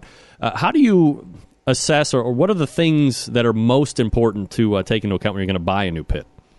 Well, you know, it's it's funny. It seems like every guy I know that's ever bought a barbecue pit just has his own vision. It's kind of like a car or a truck, you know. That one that doesn't look that good to me just looks great to somebody else. And once they're stuck on that, it's kind of hard to get them off of it. Um, you know, I, you just got to look at what do you feel like doing. You know, the offset is a glamorous idea and a whole lot of us have bought them over the years, oh, yeah. including me, thinking that that was the way to cook real barbecue and everything. But the the bottom line is, like Aaron was talking about, you got to feed that thing. You got to take care of it. If you don't want to watch the fire and put in a log in every hour, well, don't buy an offset. To me, that's just foolish. If you're trying to outfit your your offset with a basket, a charcoal, and a and a guru. Why didn't you just buy one of them square cookers with the chute that that actually runs that way, you know, or a big green egg that runs that way? I don't understand that. But guys get some macho thing. Here's what I tell guys usually, like for a starter pit. If you looking at that cheap offset, it looks really macho. If you're if you're all about looking really cool sitting next to your pit, buy that. If you're looking for something a little more practical to cook on, buy that Weber Smoky Mountain. It doesn't look very macho at all, but it's going to make your life a whole lot easier when you're cooking barbecue. So I don't know, man. You got to look for size and most guys don't, especially nowadays, don't want to do what Aaron Franklin does, sit there and, and feed logs into their pit. He, he, think about what he said. He said, you know, cooking fast changes the product. It does. There's no doubt. It's working in the competition world, and, and guys can cook briskets in five hours and all. But I'll tell you, it's not the same as cooking low, slow barbecue. But if that's what you want to do, and most guys do, then buy something that cooks that way. Buy a pellet cooker or buy a uh, one of them. I don't know what do you call those things? Vertical. Yeah, like the uh, the stump cookers. Yeah, right. There's uh, there's a bunch of them out there now. Uh, Spicewine is a good looking one to me. Yep. But they're all pretty similar to each other. And uh, you know, buy one of those unless you really want to sit up all night and feed it logs. You know, the the advice that I always have for people is, uh, you know, a what's your comfort level with having to stay up all night, or, or do you want to sleep at some point? Once we yeah. get that question answered, obviously we can start diverging over to different options. And uh, you know, this isn't a uh, uh, this well, I guess it's an unsolicited, you know, big green egg pat on the back or any type of, I guess, ceramic cooker is. You know, you see those if you look at the price tag, and you might have a little bit of sticker shock up front, but you have to remember this: if you want something that can really do both, a high temperature grill, a low and slow barbecue type of a situation really the ceramic grills are the way to go. I call them like the, the hybrid cooker because you can get 750, 800 degrees to do a steak or whatever you're going to do high heat. But then you can also cook on like a load of charcoal at 200 degrees for like seven days in a row with a ceramic cooker because of the way it works and how the ceramic heats up. It's a fuel miser. Those, it's like two cookers in one. So I try and uh, steer people uh, or at least put the thought in their head that kill two birds with one stone and, and be kind of cool looking while you're doing it because all of them have a really cool look to them, I think. Yeah, and your wife's going to kind of not hate you for it either. She's not going to like that offset, you know, with the pile of wood out and back, uh, unless she really appreciates the food. I, I mean, I, yeah, I certainly think, I mean, there's no secret there. I think a green egg is a great choice. And, and really, you, you know, nobody ever sells them you can find those offsets, those cheap offsets for sale all the time. You find Weber's for sale all the time you know, guys move up or they end up being collectors. Guy buys a green egg, he, he, usually just is done. He just keeps that and cooks his food on it. You really can cook all that stuff. I, I was telling somebody today, let me, I'm on camera, right? Yeah, you're on camera. I was talking about this today and I was showing it to somebody. There it is. That's the first trophy, first grand champion trophy ever won cooking on big green eggs in Kentucky in 2003. So you can cook you know, grand champion barbecue on a big green egg, but you can also cook your burgers on it every night of the week. And I just don't think there is anything better. But I can't try to convince every. I do try to convince everybody to buy a big green egg. Didn't seem like the fair answer here, though. No, but I think one of the other things that people need to consider, and I would like your take on it too, is if you know you do have to establish a budget but then once you get there and you kind of figure out what cooker you want if you go to a cooker that you haven't researched and then you actually find out how much it costs you kind of have a shit your pants moment on some of these things. And so yeah. the propensity of people is to start to cheap down a little bit. And my suggestion is, you know, really kind of squeeze the balls for a second, be a man again, and consider who you're cooking for 75 or 85% of the time. Maybe it's just five or six people, whoever's in your family, but maybe you entertain four or five times during the course of the year where you're cooking for 25 or, or 35 or more people. I suggest buying up to be able to accommodate the smaller percentage instead of trying to figure out what the hell you're going to do when you have those big parties. Yeah, I totally agree, both in size and quality. You know, the yeah. quality of a cooker, just because it looks kind of like that other one, doesn't make it the same. I mean, the ceramics were, you know, we got all kinds of knockoffs now, and and they look just like it, and they're they're similar. But let's talk about it in five or ten years and see how that worked out. Uh, the offsets, you know, just because the thing kind of looks like a Jambo doesn't mean the quality is the same. Uh, that little metal box at Walmart is certainly not the same as one of those big insulated steel boxes. Kind of looks like it, and and you know you, you like you said you're looking to cheap out but i agree totally squeeze your balls and and spend the money and you'll you'll never be sorry you know our green eggs have a lifetime warranty uh, that Weber, even Weber Smoky Mountain, that thing is going to last forever. There, there's, you know, if you buy good quality, you're going to have it for a long time, and you could resell it. If you buy that crappy $200 smoker, you're never going to be able to resell it. You're just going to throw it away in a few years. Yeah, absolutely. We're talking with Ray Lampe, Dr. Barbecue. Uh, his website, drbbq.com. If you have a question you'd like Ray or I to answer, uh, head on over to askdrbbq.com. Submit from there. Uh, next question is from Gene in Florida. A little wordy here, so uh, bear with me. Uh, starting to accumulate different rubs, reading about rubs for beef, pork, poultry, fish, lamb, and so on. Is there anything wrong with using a pork rub, for example, on beef or a poultry rub on lamb and so on? Are there any flavor profiles of rubs that would work against the underlying flavor of what's being grilled or smoked? And how about mixing different rubs together? I mean, that's a it's really a good question. This is the, the you know this is a quality question that people probably a lot of people want to know. Um, you know, going back to when I started, we made our own rubs yep. and generally I would make a mainstream kind of a rub and then customize it to what I was cooking, whatever. I really wouldn't customize it much to the the meats. Uh, like for ribs, I would sweeten it up always.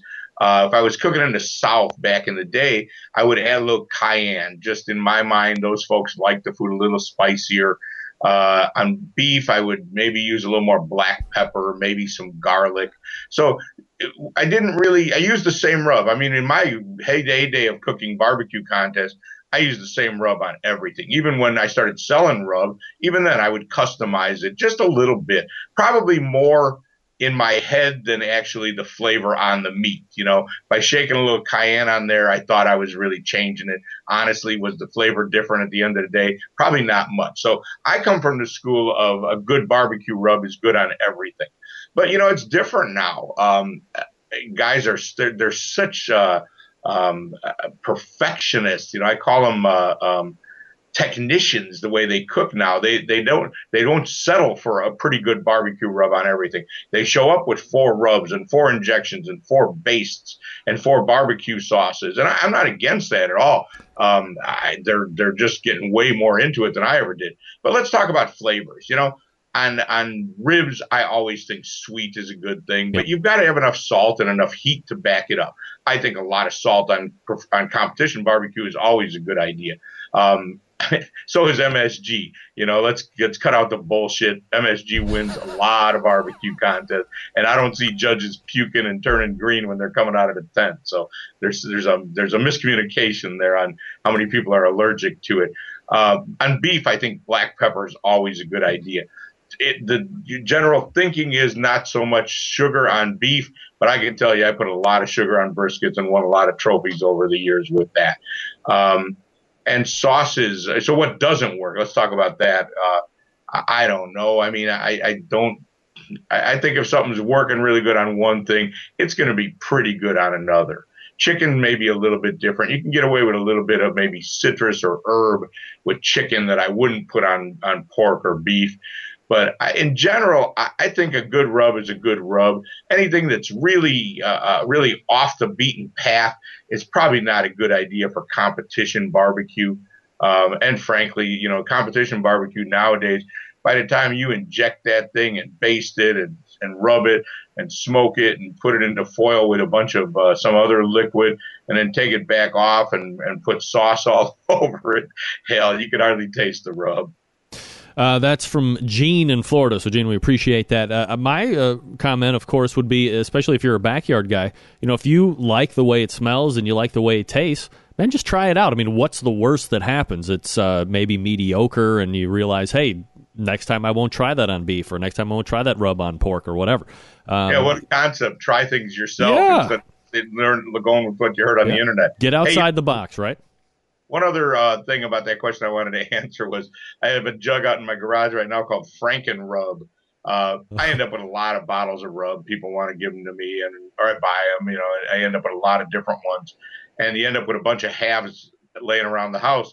And just when you got to do a catering job or something, you throw it all in one jug and hope for the best. And it's it's always really good no matter what you do, it, there's nothing you can go wrong. If you got 10 different rubs laying around house, throw them in one jar. It's better than all 10 of them by themselves. Franken rub. I love that. That could be the next Dr. Barbecue rub, right? No, I'm out of that business. all right. Uh, next question is from Steve. Uh, this will be a little bit more competition related. Uh, he says, Ray, how can barbecue competitions in general better engage the public? I think it is critical for the advancement of the sport. Spectators walk away from barbecue competitions disappointed because not only can't they taste the competition barbecue, they can't even see it being prepared as pitmasters hide in the RVs and the trailers and so forth. Because spectators aren't engaged, there are few of them. Few spectators lead to few sponsors. Few sponsors lead to relatively paltry prize money, which I agree with. This is a public thirst for barbecue, and competition seems to go out of their way to turn their backs on them. Your thoughts? Well, first of all, I'm going to say competitions don't necessarily go out of their way to turn backs on their Competitors go out of their way to turn back on there, is what my opinion of it is. Yeah. Um, and, and I understand I've been on both sides of the fence, but it's hard to compete when you're trying to talk to somebody, but somehow we probably need to, try to make that happen. Um, I also don't agree that prize monies are slipping and and people don't come. They do, man. There's more contests every year. I mean, there's some that fail, but there's more to replace them and they get bigger and better. The prize money's bigger than it's ever been. Um, let's not pretend this thing is failing. It, it, it's, it's, I've felt that way for a long time that we needed to figure out how to engage the public. I still do. I think we've failed at it miserably in, in most cases, yet the thing continues to grow and grow and become more popular and we all become more famous. Um, I'm, I think, I don't know how that happened because I don't think we've done a good job as a community of managing it. Um, honestly, it, it, the, it's, it's hard. The cat's out of the bag. What I really feel needed to happen was 10 years ago, 15 years ago, we needed to say, wait a minute, you can't just do everything in your RV. That's not right. For one, what we're talking about here that we want to engage the public. But second of all, I, you, there's no way to monitor what people are doing. Okay, we're going to self police this thing, and I'm all for that.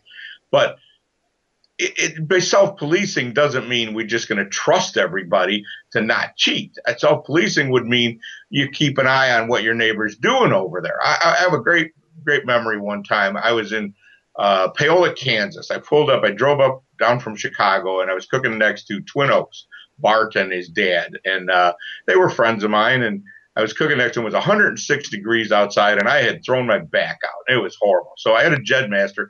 I put my meat on. I fired it up, and I had a cooler with all my lettuce and parsley. We actually used lettuce back then, um, and it, which is a whole other story. But anyway, I had the cooler sitting there, and I in my van. I wanted to grab the cooler of parsley and lettuce and throw it in my van and take it to the hotel. I didn't want it sitting out there in 106 degree weather. And I went over to Bart and I said, "Come here." I want you to look in this cooler that I'm taking off the ground so you don't think I'm doing anything wrong. And he obliged. He's my friend. He just looked in there and said, okay, fine, go ahead. And, and that was the end of it. And, and it, neither one of us thought much about it, but it was the right thing to do. Uh, that was self policing to me. Not everything just stays in my motorhome and you don't ever get to see what I do. But it's too late now. What are we going to tell all these guys with the fifth wheels and, and, and dual, you know, trailers that they can live in that they can no longer use them? It's too late. We've screwed up. I feel uh, Memphis in May has done a much better job of that. By you know, of course, the way they're judging is it, it encourages uh, on-site setups and tents and everything. But th- they don't allow RVs at Memphis in May. I'll be there next week. Now they still have kind of the same issue because the camps, it's not like the camps are open to the public and you can't really go talk to anybody, but at least they're there. You could see them. You might actually see a piece of meat. I'm going, I, you walk around these Sam's Club events. I went to the one last year in Tennessee. I had just gotten in town from doing that cook up for kickoff thing with Beth, who I was working with. And I, I wanted to show her, walk around and show her. Now it was towards the end of the day, and I'm not blaming anybody, but there was nothing to see. As we walked down the aisle, there was an RV and a cooker, and an RV and a cooker, and a couple guys in a lawn chair and a cooler of beer, and an RV and a cooker. There was nothing going on that looked like a barbecue contest. But I don't know how you stop it now, how you change it. I it needed to change a long time ago, uh, and it didn't. And I don't know, but but you know the success is there. We can't deny that this thing continues to grow. So I guess I guess it's okay that way. Well, I guess maybe the the the lucky thing of it all, if I may uh, generate a hypothesis, is as you said, 10, 15 years ago things should have changed. It didn't, but perhaps the massive thirst to figure out what's going on. Um, somehow you were able to, to leap over that potential boundary, and people are like, well, screw it. If I can't see it, I still want to do it. I'm just going to jump in the middle of it, become part of this society or part of this group or clique or whatever, and I'll kind of learn on the run. And maybe that's what exactly has happened. Uh, yeah, I think you're right. I think it's obvious. You know, you know, next time you have Arlie Bragg on, ask Arlie about that because Arlie used to try to have contests where the guys had to keep their RVs 30 feet from the tents in Las Vegas. He was having those, and and he had tents. He would get nice tents for the guys, and it was just a constant fight. They that's all they want to do is sit in their RVs. Now I've sat outside and froze and gotten rained on and gotten blown over by the wind. So I don't want to hear that bullshit that you can't do it. You can. We did it for many years. Uh, but yeah, you know, I mean, somehow, some way, it's working. Uh, Ray, what are you uh, up to here before I turn you loose tonight?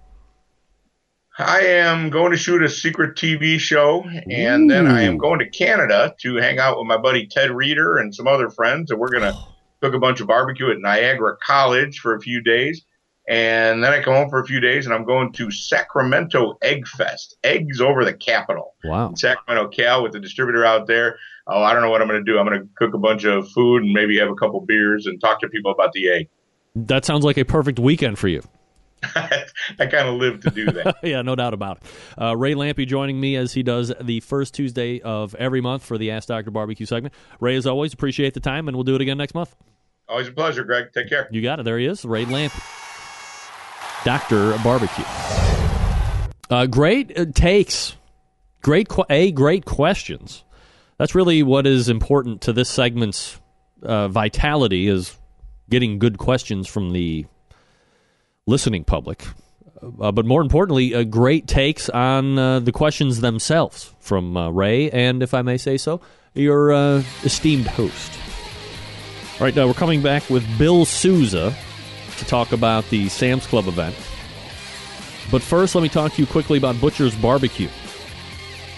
Uh, well known for the injections, the pork, the beef, the prime injection, the bird booster, all available for sale on his website, butcherbbq.com. I believe if you see Dave at um, contests, he will also sell directly to you uh, right there. So if you are at a contest with uh, Butcher Barbecue and you know he's going to be there, I'm sure you could uh, saunter over to his trailer and say, Dave, I need to buy seven or 15 pounds of this rub or that injection. He'll be more than happy to accommodate or go to butcherbbq.com. If you're looking for a go to rubber sauce, he's got them. Uh, honey rub to the tune of five pound bags, by the way. Five pound bag. Or smaller if you want. I recommend the five pound bag myself because you're just going to go through it like hotcakes. Uh, he's got the steak and brisket rub. Uh, the premium rub, especially if you inject with Butchers, it's formulated to work with the injection, a perfect one two punch to impress judges and friends alike. And of course, last but not least, I talk about it every week the sweet barbecue sauce. Look, uh, when it comes to sauce, I'm as picky as it gets. Butcher's sweet sauce wins in every category for me. Not overly sweet, a nice slice of tank, just the right amount of back end heat, no liquid smoke, thank you very little. Dave took the time and effort to make a quality sauce and didn't take the easy way out like most people do. when they add the liquid smoke. Just because everybody else does it doesn't mean that you have to do it. No worries on breaking the bank when it comes to shipping.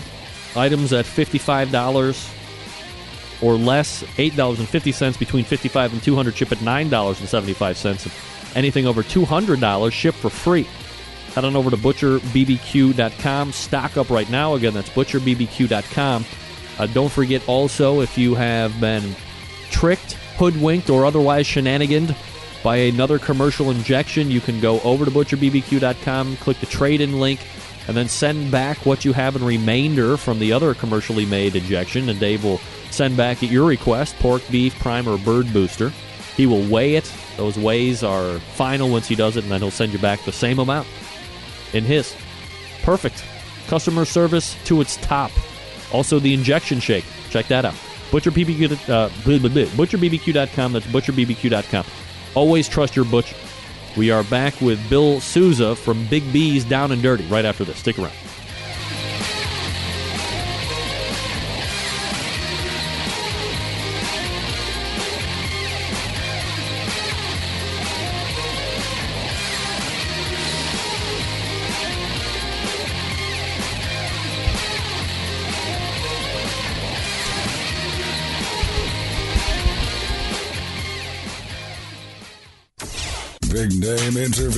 Advice on cooking brisket and ribs. And the only host willing to share his honest opinion on all things important in the world of barbecue. It's the Barbecue Central Show.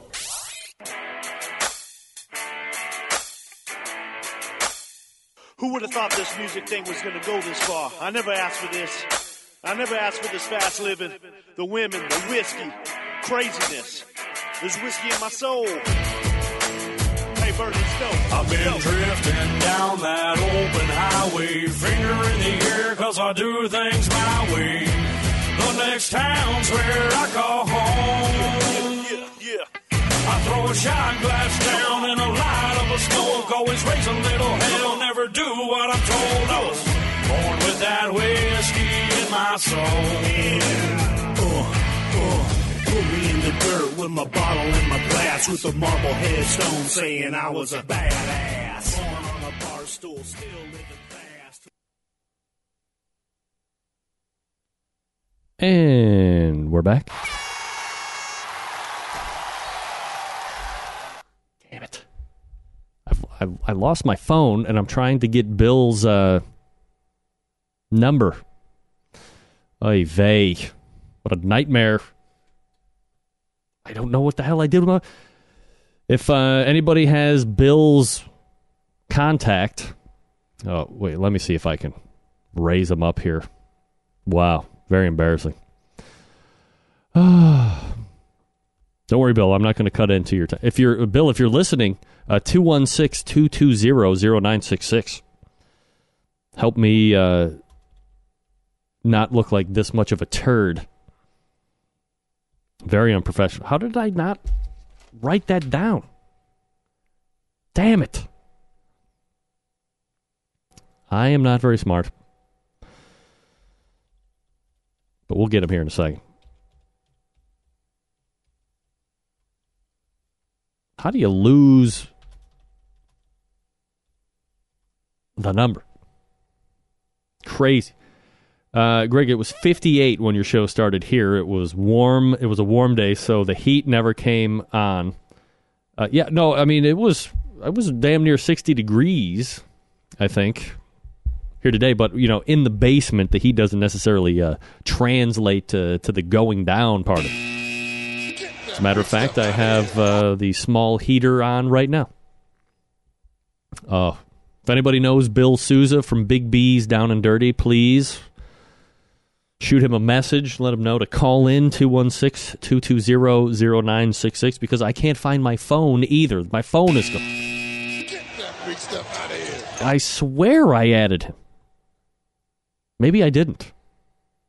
I sure meant to, though. Wow, this is highly embarrassing. Oh. Anyway, uh, Ray Lampe, great guest this past week. and or this past week, this past segment, uh, talking about the flavors that work together, and also talking about the uh, competition world and how we may or uh, may not have missed the boat with crowd interaction and uh, drumming up a little bit more support. I, I mean, what could I have done with my phone? I don't know. It's probably out in the car. Is probably where it is. I left it in the car. Bill, I am heartily sorry at my misfortune. Does nobody know Bill Souza for crying out loud? Please call me, Bill, 216 220 0966. I'll be more than happy to uh, pick up your phone because obviously uh, I don't know where mine is because I'm not very smart. Your hair looks great. You're welcome. Marley going to bed. All right. This talk about a screeching halt to a great show. Oh my! From your humble host. I'm going to go try and uh, find the phone real quick, see if I can't resurrect this thing. Uh, give me one second.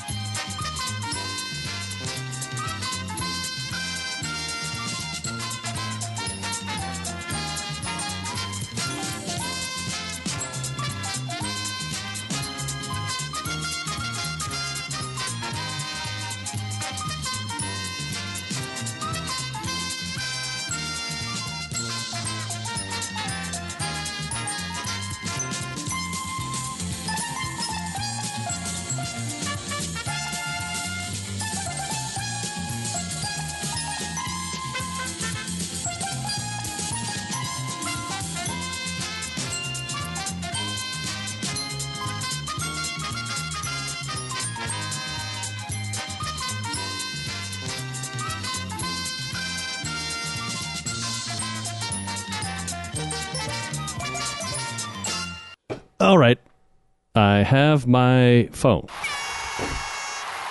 Okay.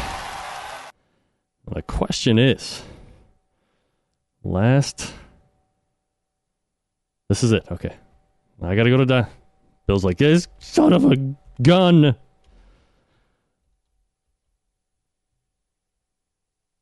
I'm hoping this is him. Otherwise, I'm in trouble. Feel like the fool here. Very unprofessional.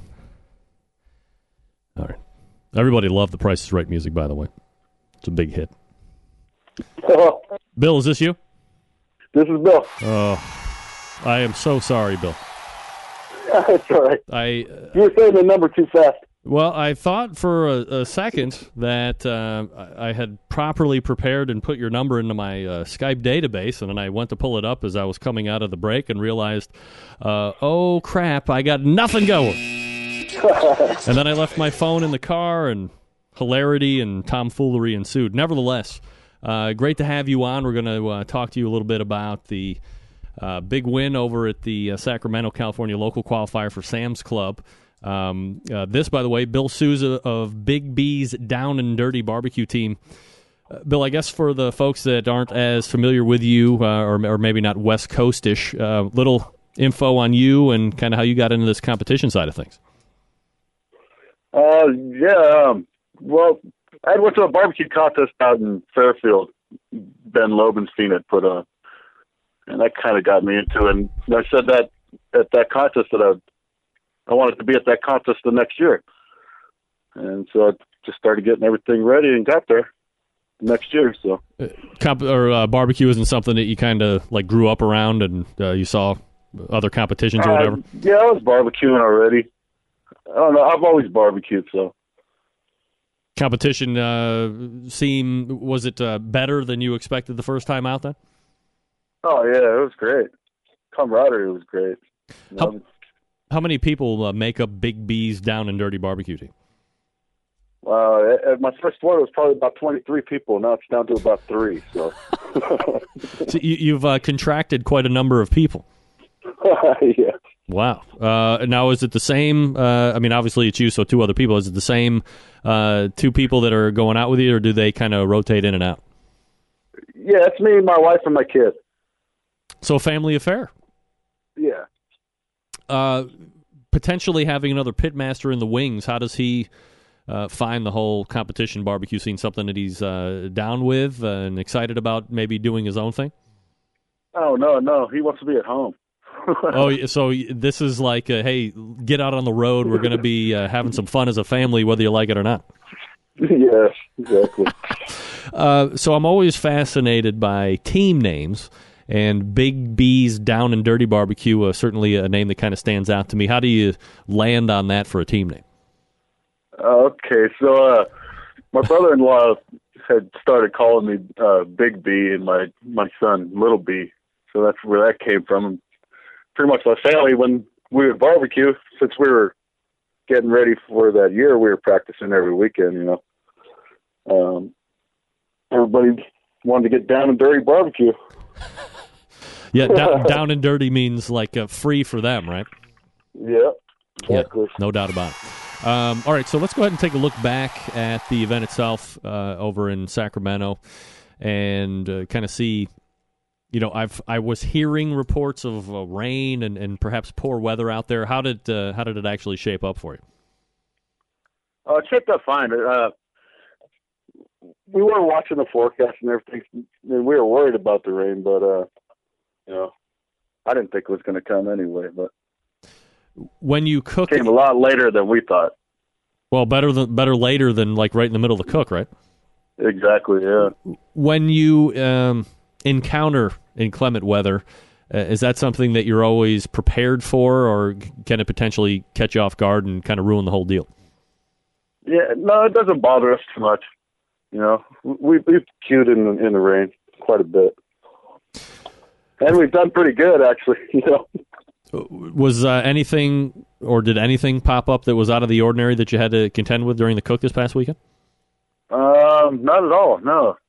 Comp went so smooth that we were kind of worried. yeah, right. you don't have to deal with anything popping up. You know, when you look at the individual results, uh, fifth and chicken, eighth and ribs, fourth and pork, seventh and brisket. Obviously, uh, you know, t- top ten or better. Uh, well, shit, top eighth or better uh, w- when you look at all the categories. Uh, did that uh, cook process and, and did your flavor profiles all seem to be hitting on all cylinders, or were you surprised with uh, how well you finished in all categories? Yeah, probably more like about six or seven cylinders. I, I I thought it was pretty mediocre to us. Um, I don't know. D- you know, it was it was middle of the road to me. Does, I was kind of surprised at what we had received up there. Does it seem to be? I I call it like the the pitmasters, the not the pitmasters curse, but uh, you know when pitmasters think their food is at their top, they always seem to be right in the middle of the pack in the overall finish.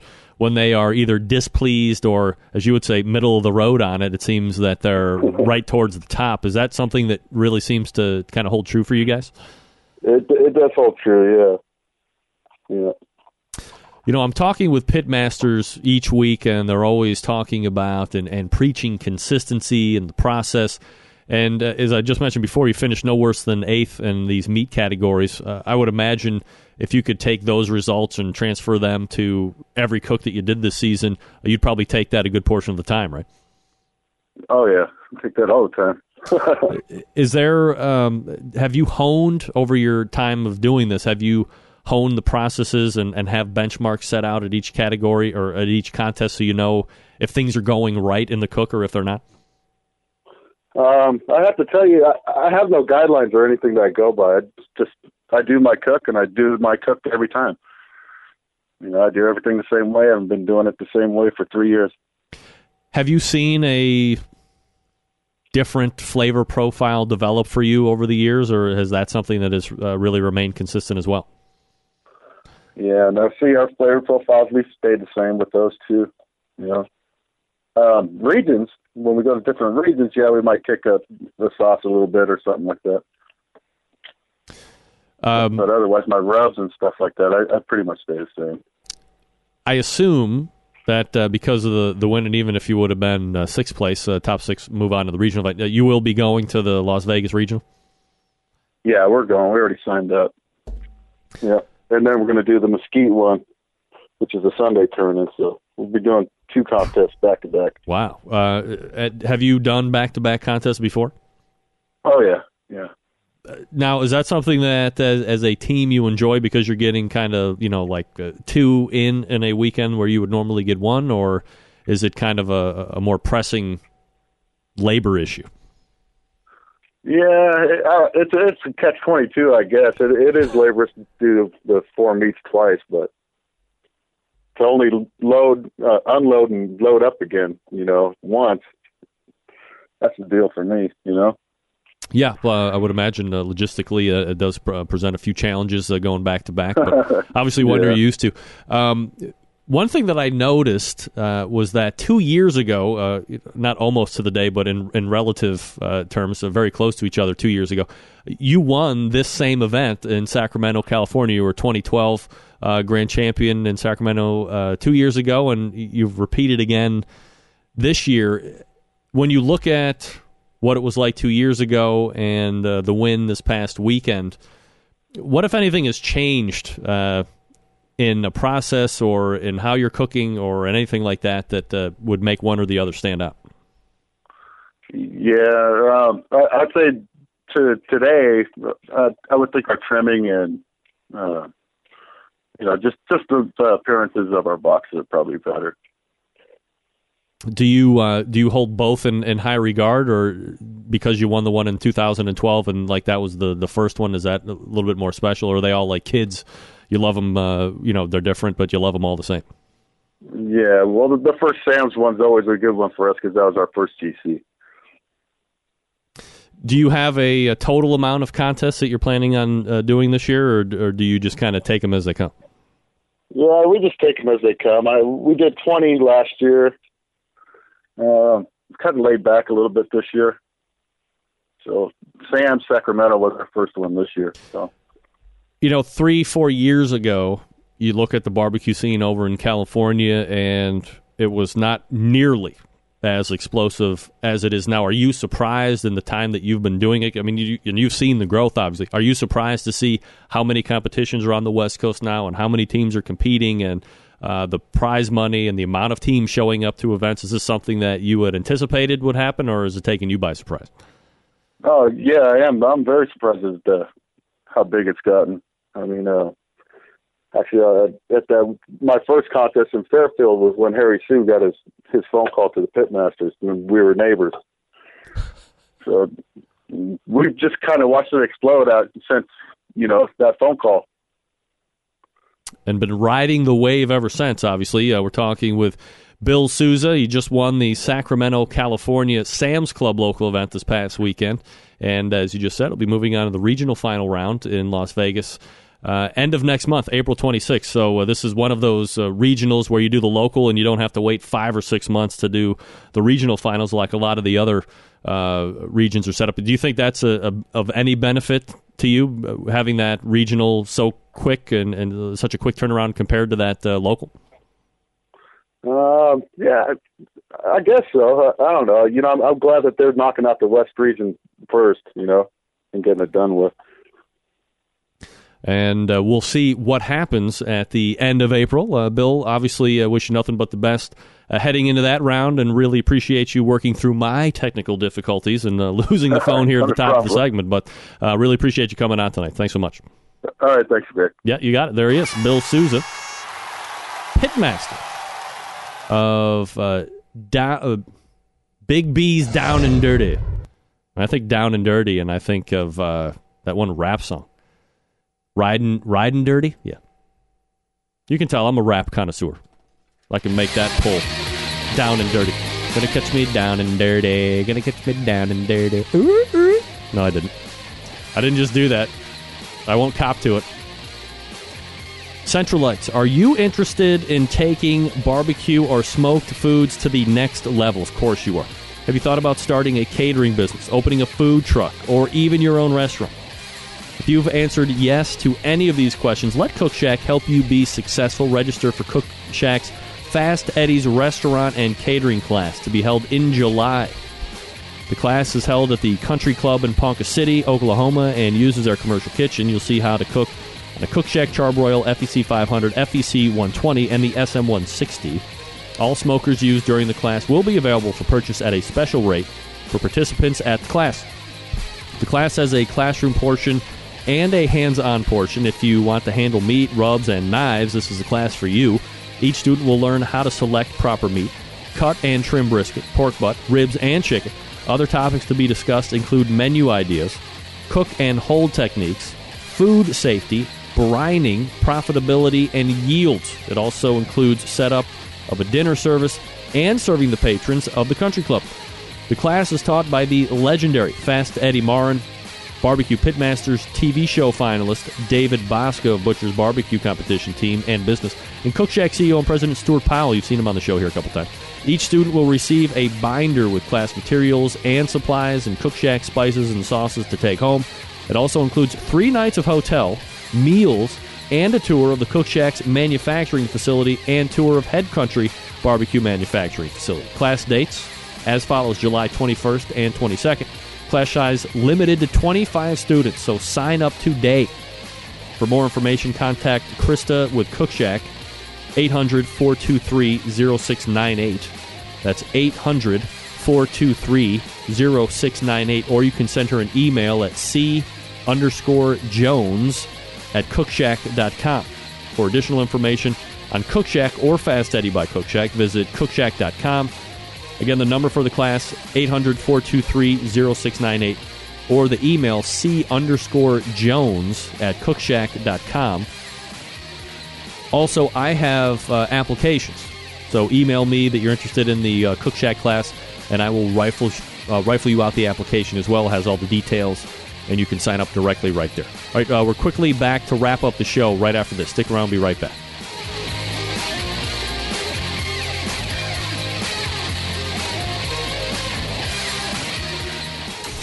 Get in the smoke. Call 877-448-0433 to get on the air. Now, here's your host, Greg Rempe. Big B, Moonshine Band, Suburban Noise Let's go! I'm an outlaw. Give me two shots. We don't need a radio. Bring a jukebox. All right, we're back. Outlaws. Uh, thanks again to Bill Souza for joining me this past segment, talking about the win out in Sacramento, California this past weekend at the Sam's Club local. He'll be going to the regional final in Las Vegas in the next month. That would be uh, May 26th, I believe I said it was. Please don't fall for this. I see it right here in the chat room. Propane, hickory infused propane. We did that last year. It's a joke. Look, if you see Clinton Cantwell with his fingers in the stew, things are running amok. Grain of salt, if you know what I mean. All right, let's uh, go ahead and quickly wrap this up so we get out semi on time. Uh, all the way back in the first hour, we spent two, count them, two interview segments with Aaron Franklin of Franklin's Barbecue, covering a host of different items uh, and related to the. damn cat.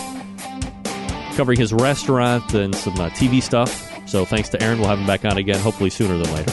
Uh, second hour, uh, saw Ray Lampe join us for the monthly Ask Dr. Barbecue segment. And then Bill Souza, pitmaster of Big B's Down and Dirty Barbecue, recapping the win at the Sacramento Sam's Club. Uh, if you have raw cast iron, season it each and every time as it starts to cool down. A little grill brush action, then a little Pamber, a little Crisco, let it burn back in. Reseason it each and every time. Generations of rust free service. Uh, September 11th, 2001. I will never forget. Until next Tuesday at 9 p.m. Eastern Standard Time, it's your program host and proud U.S. American Greg Rempe. Good night now.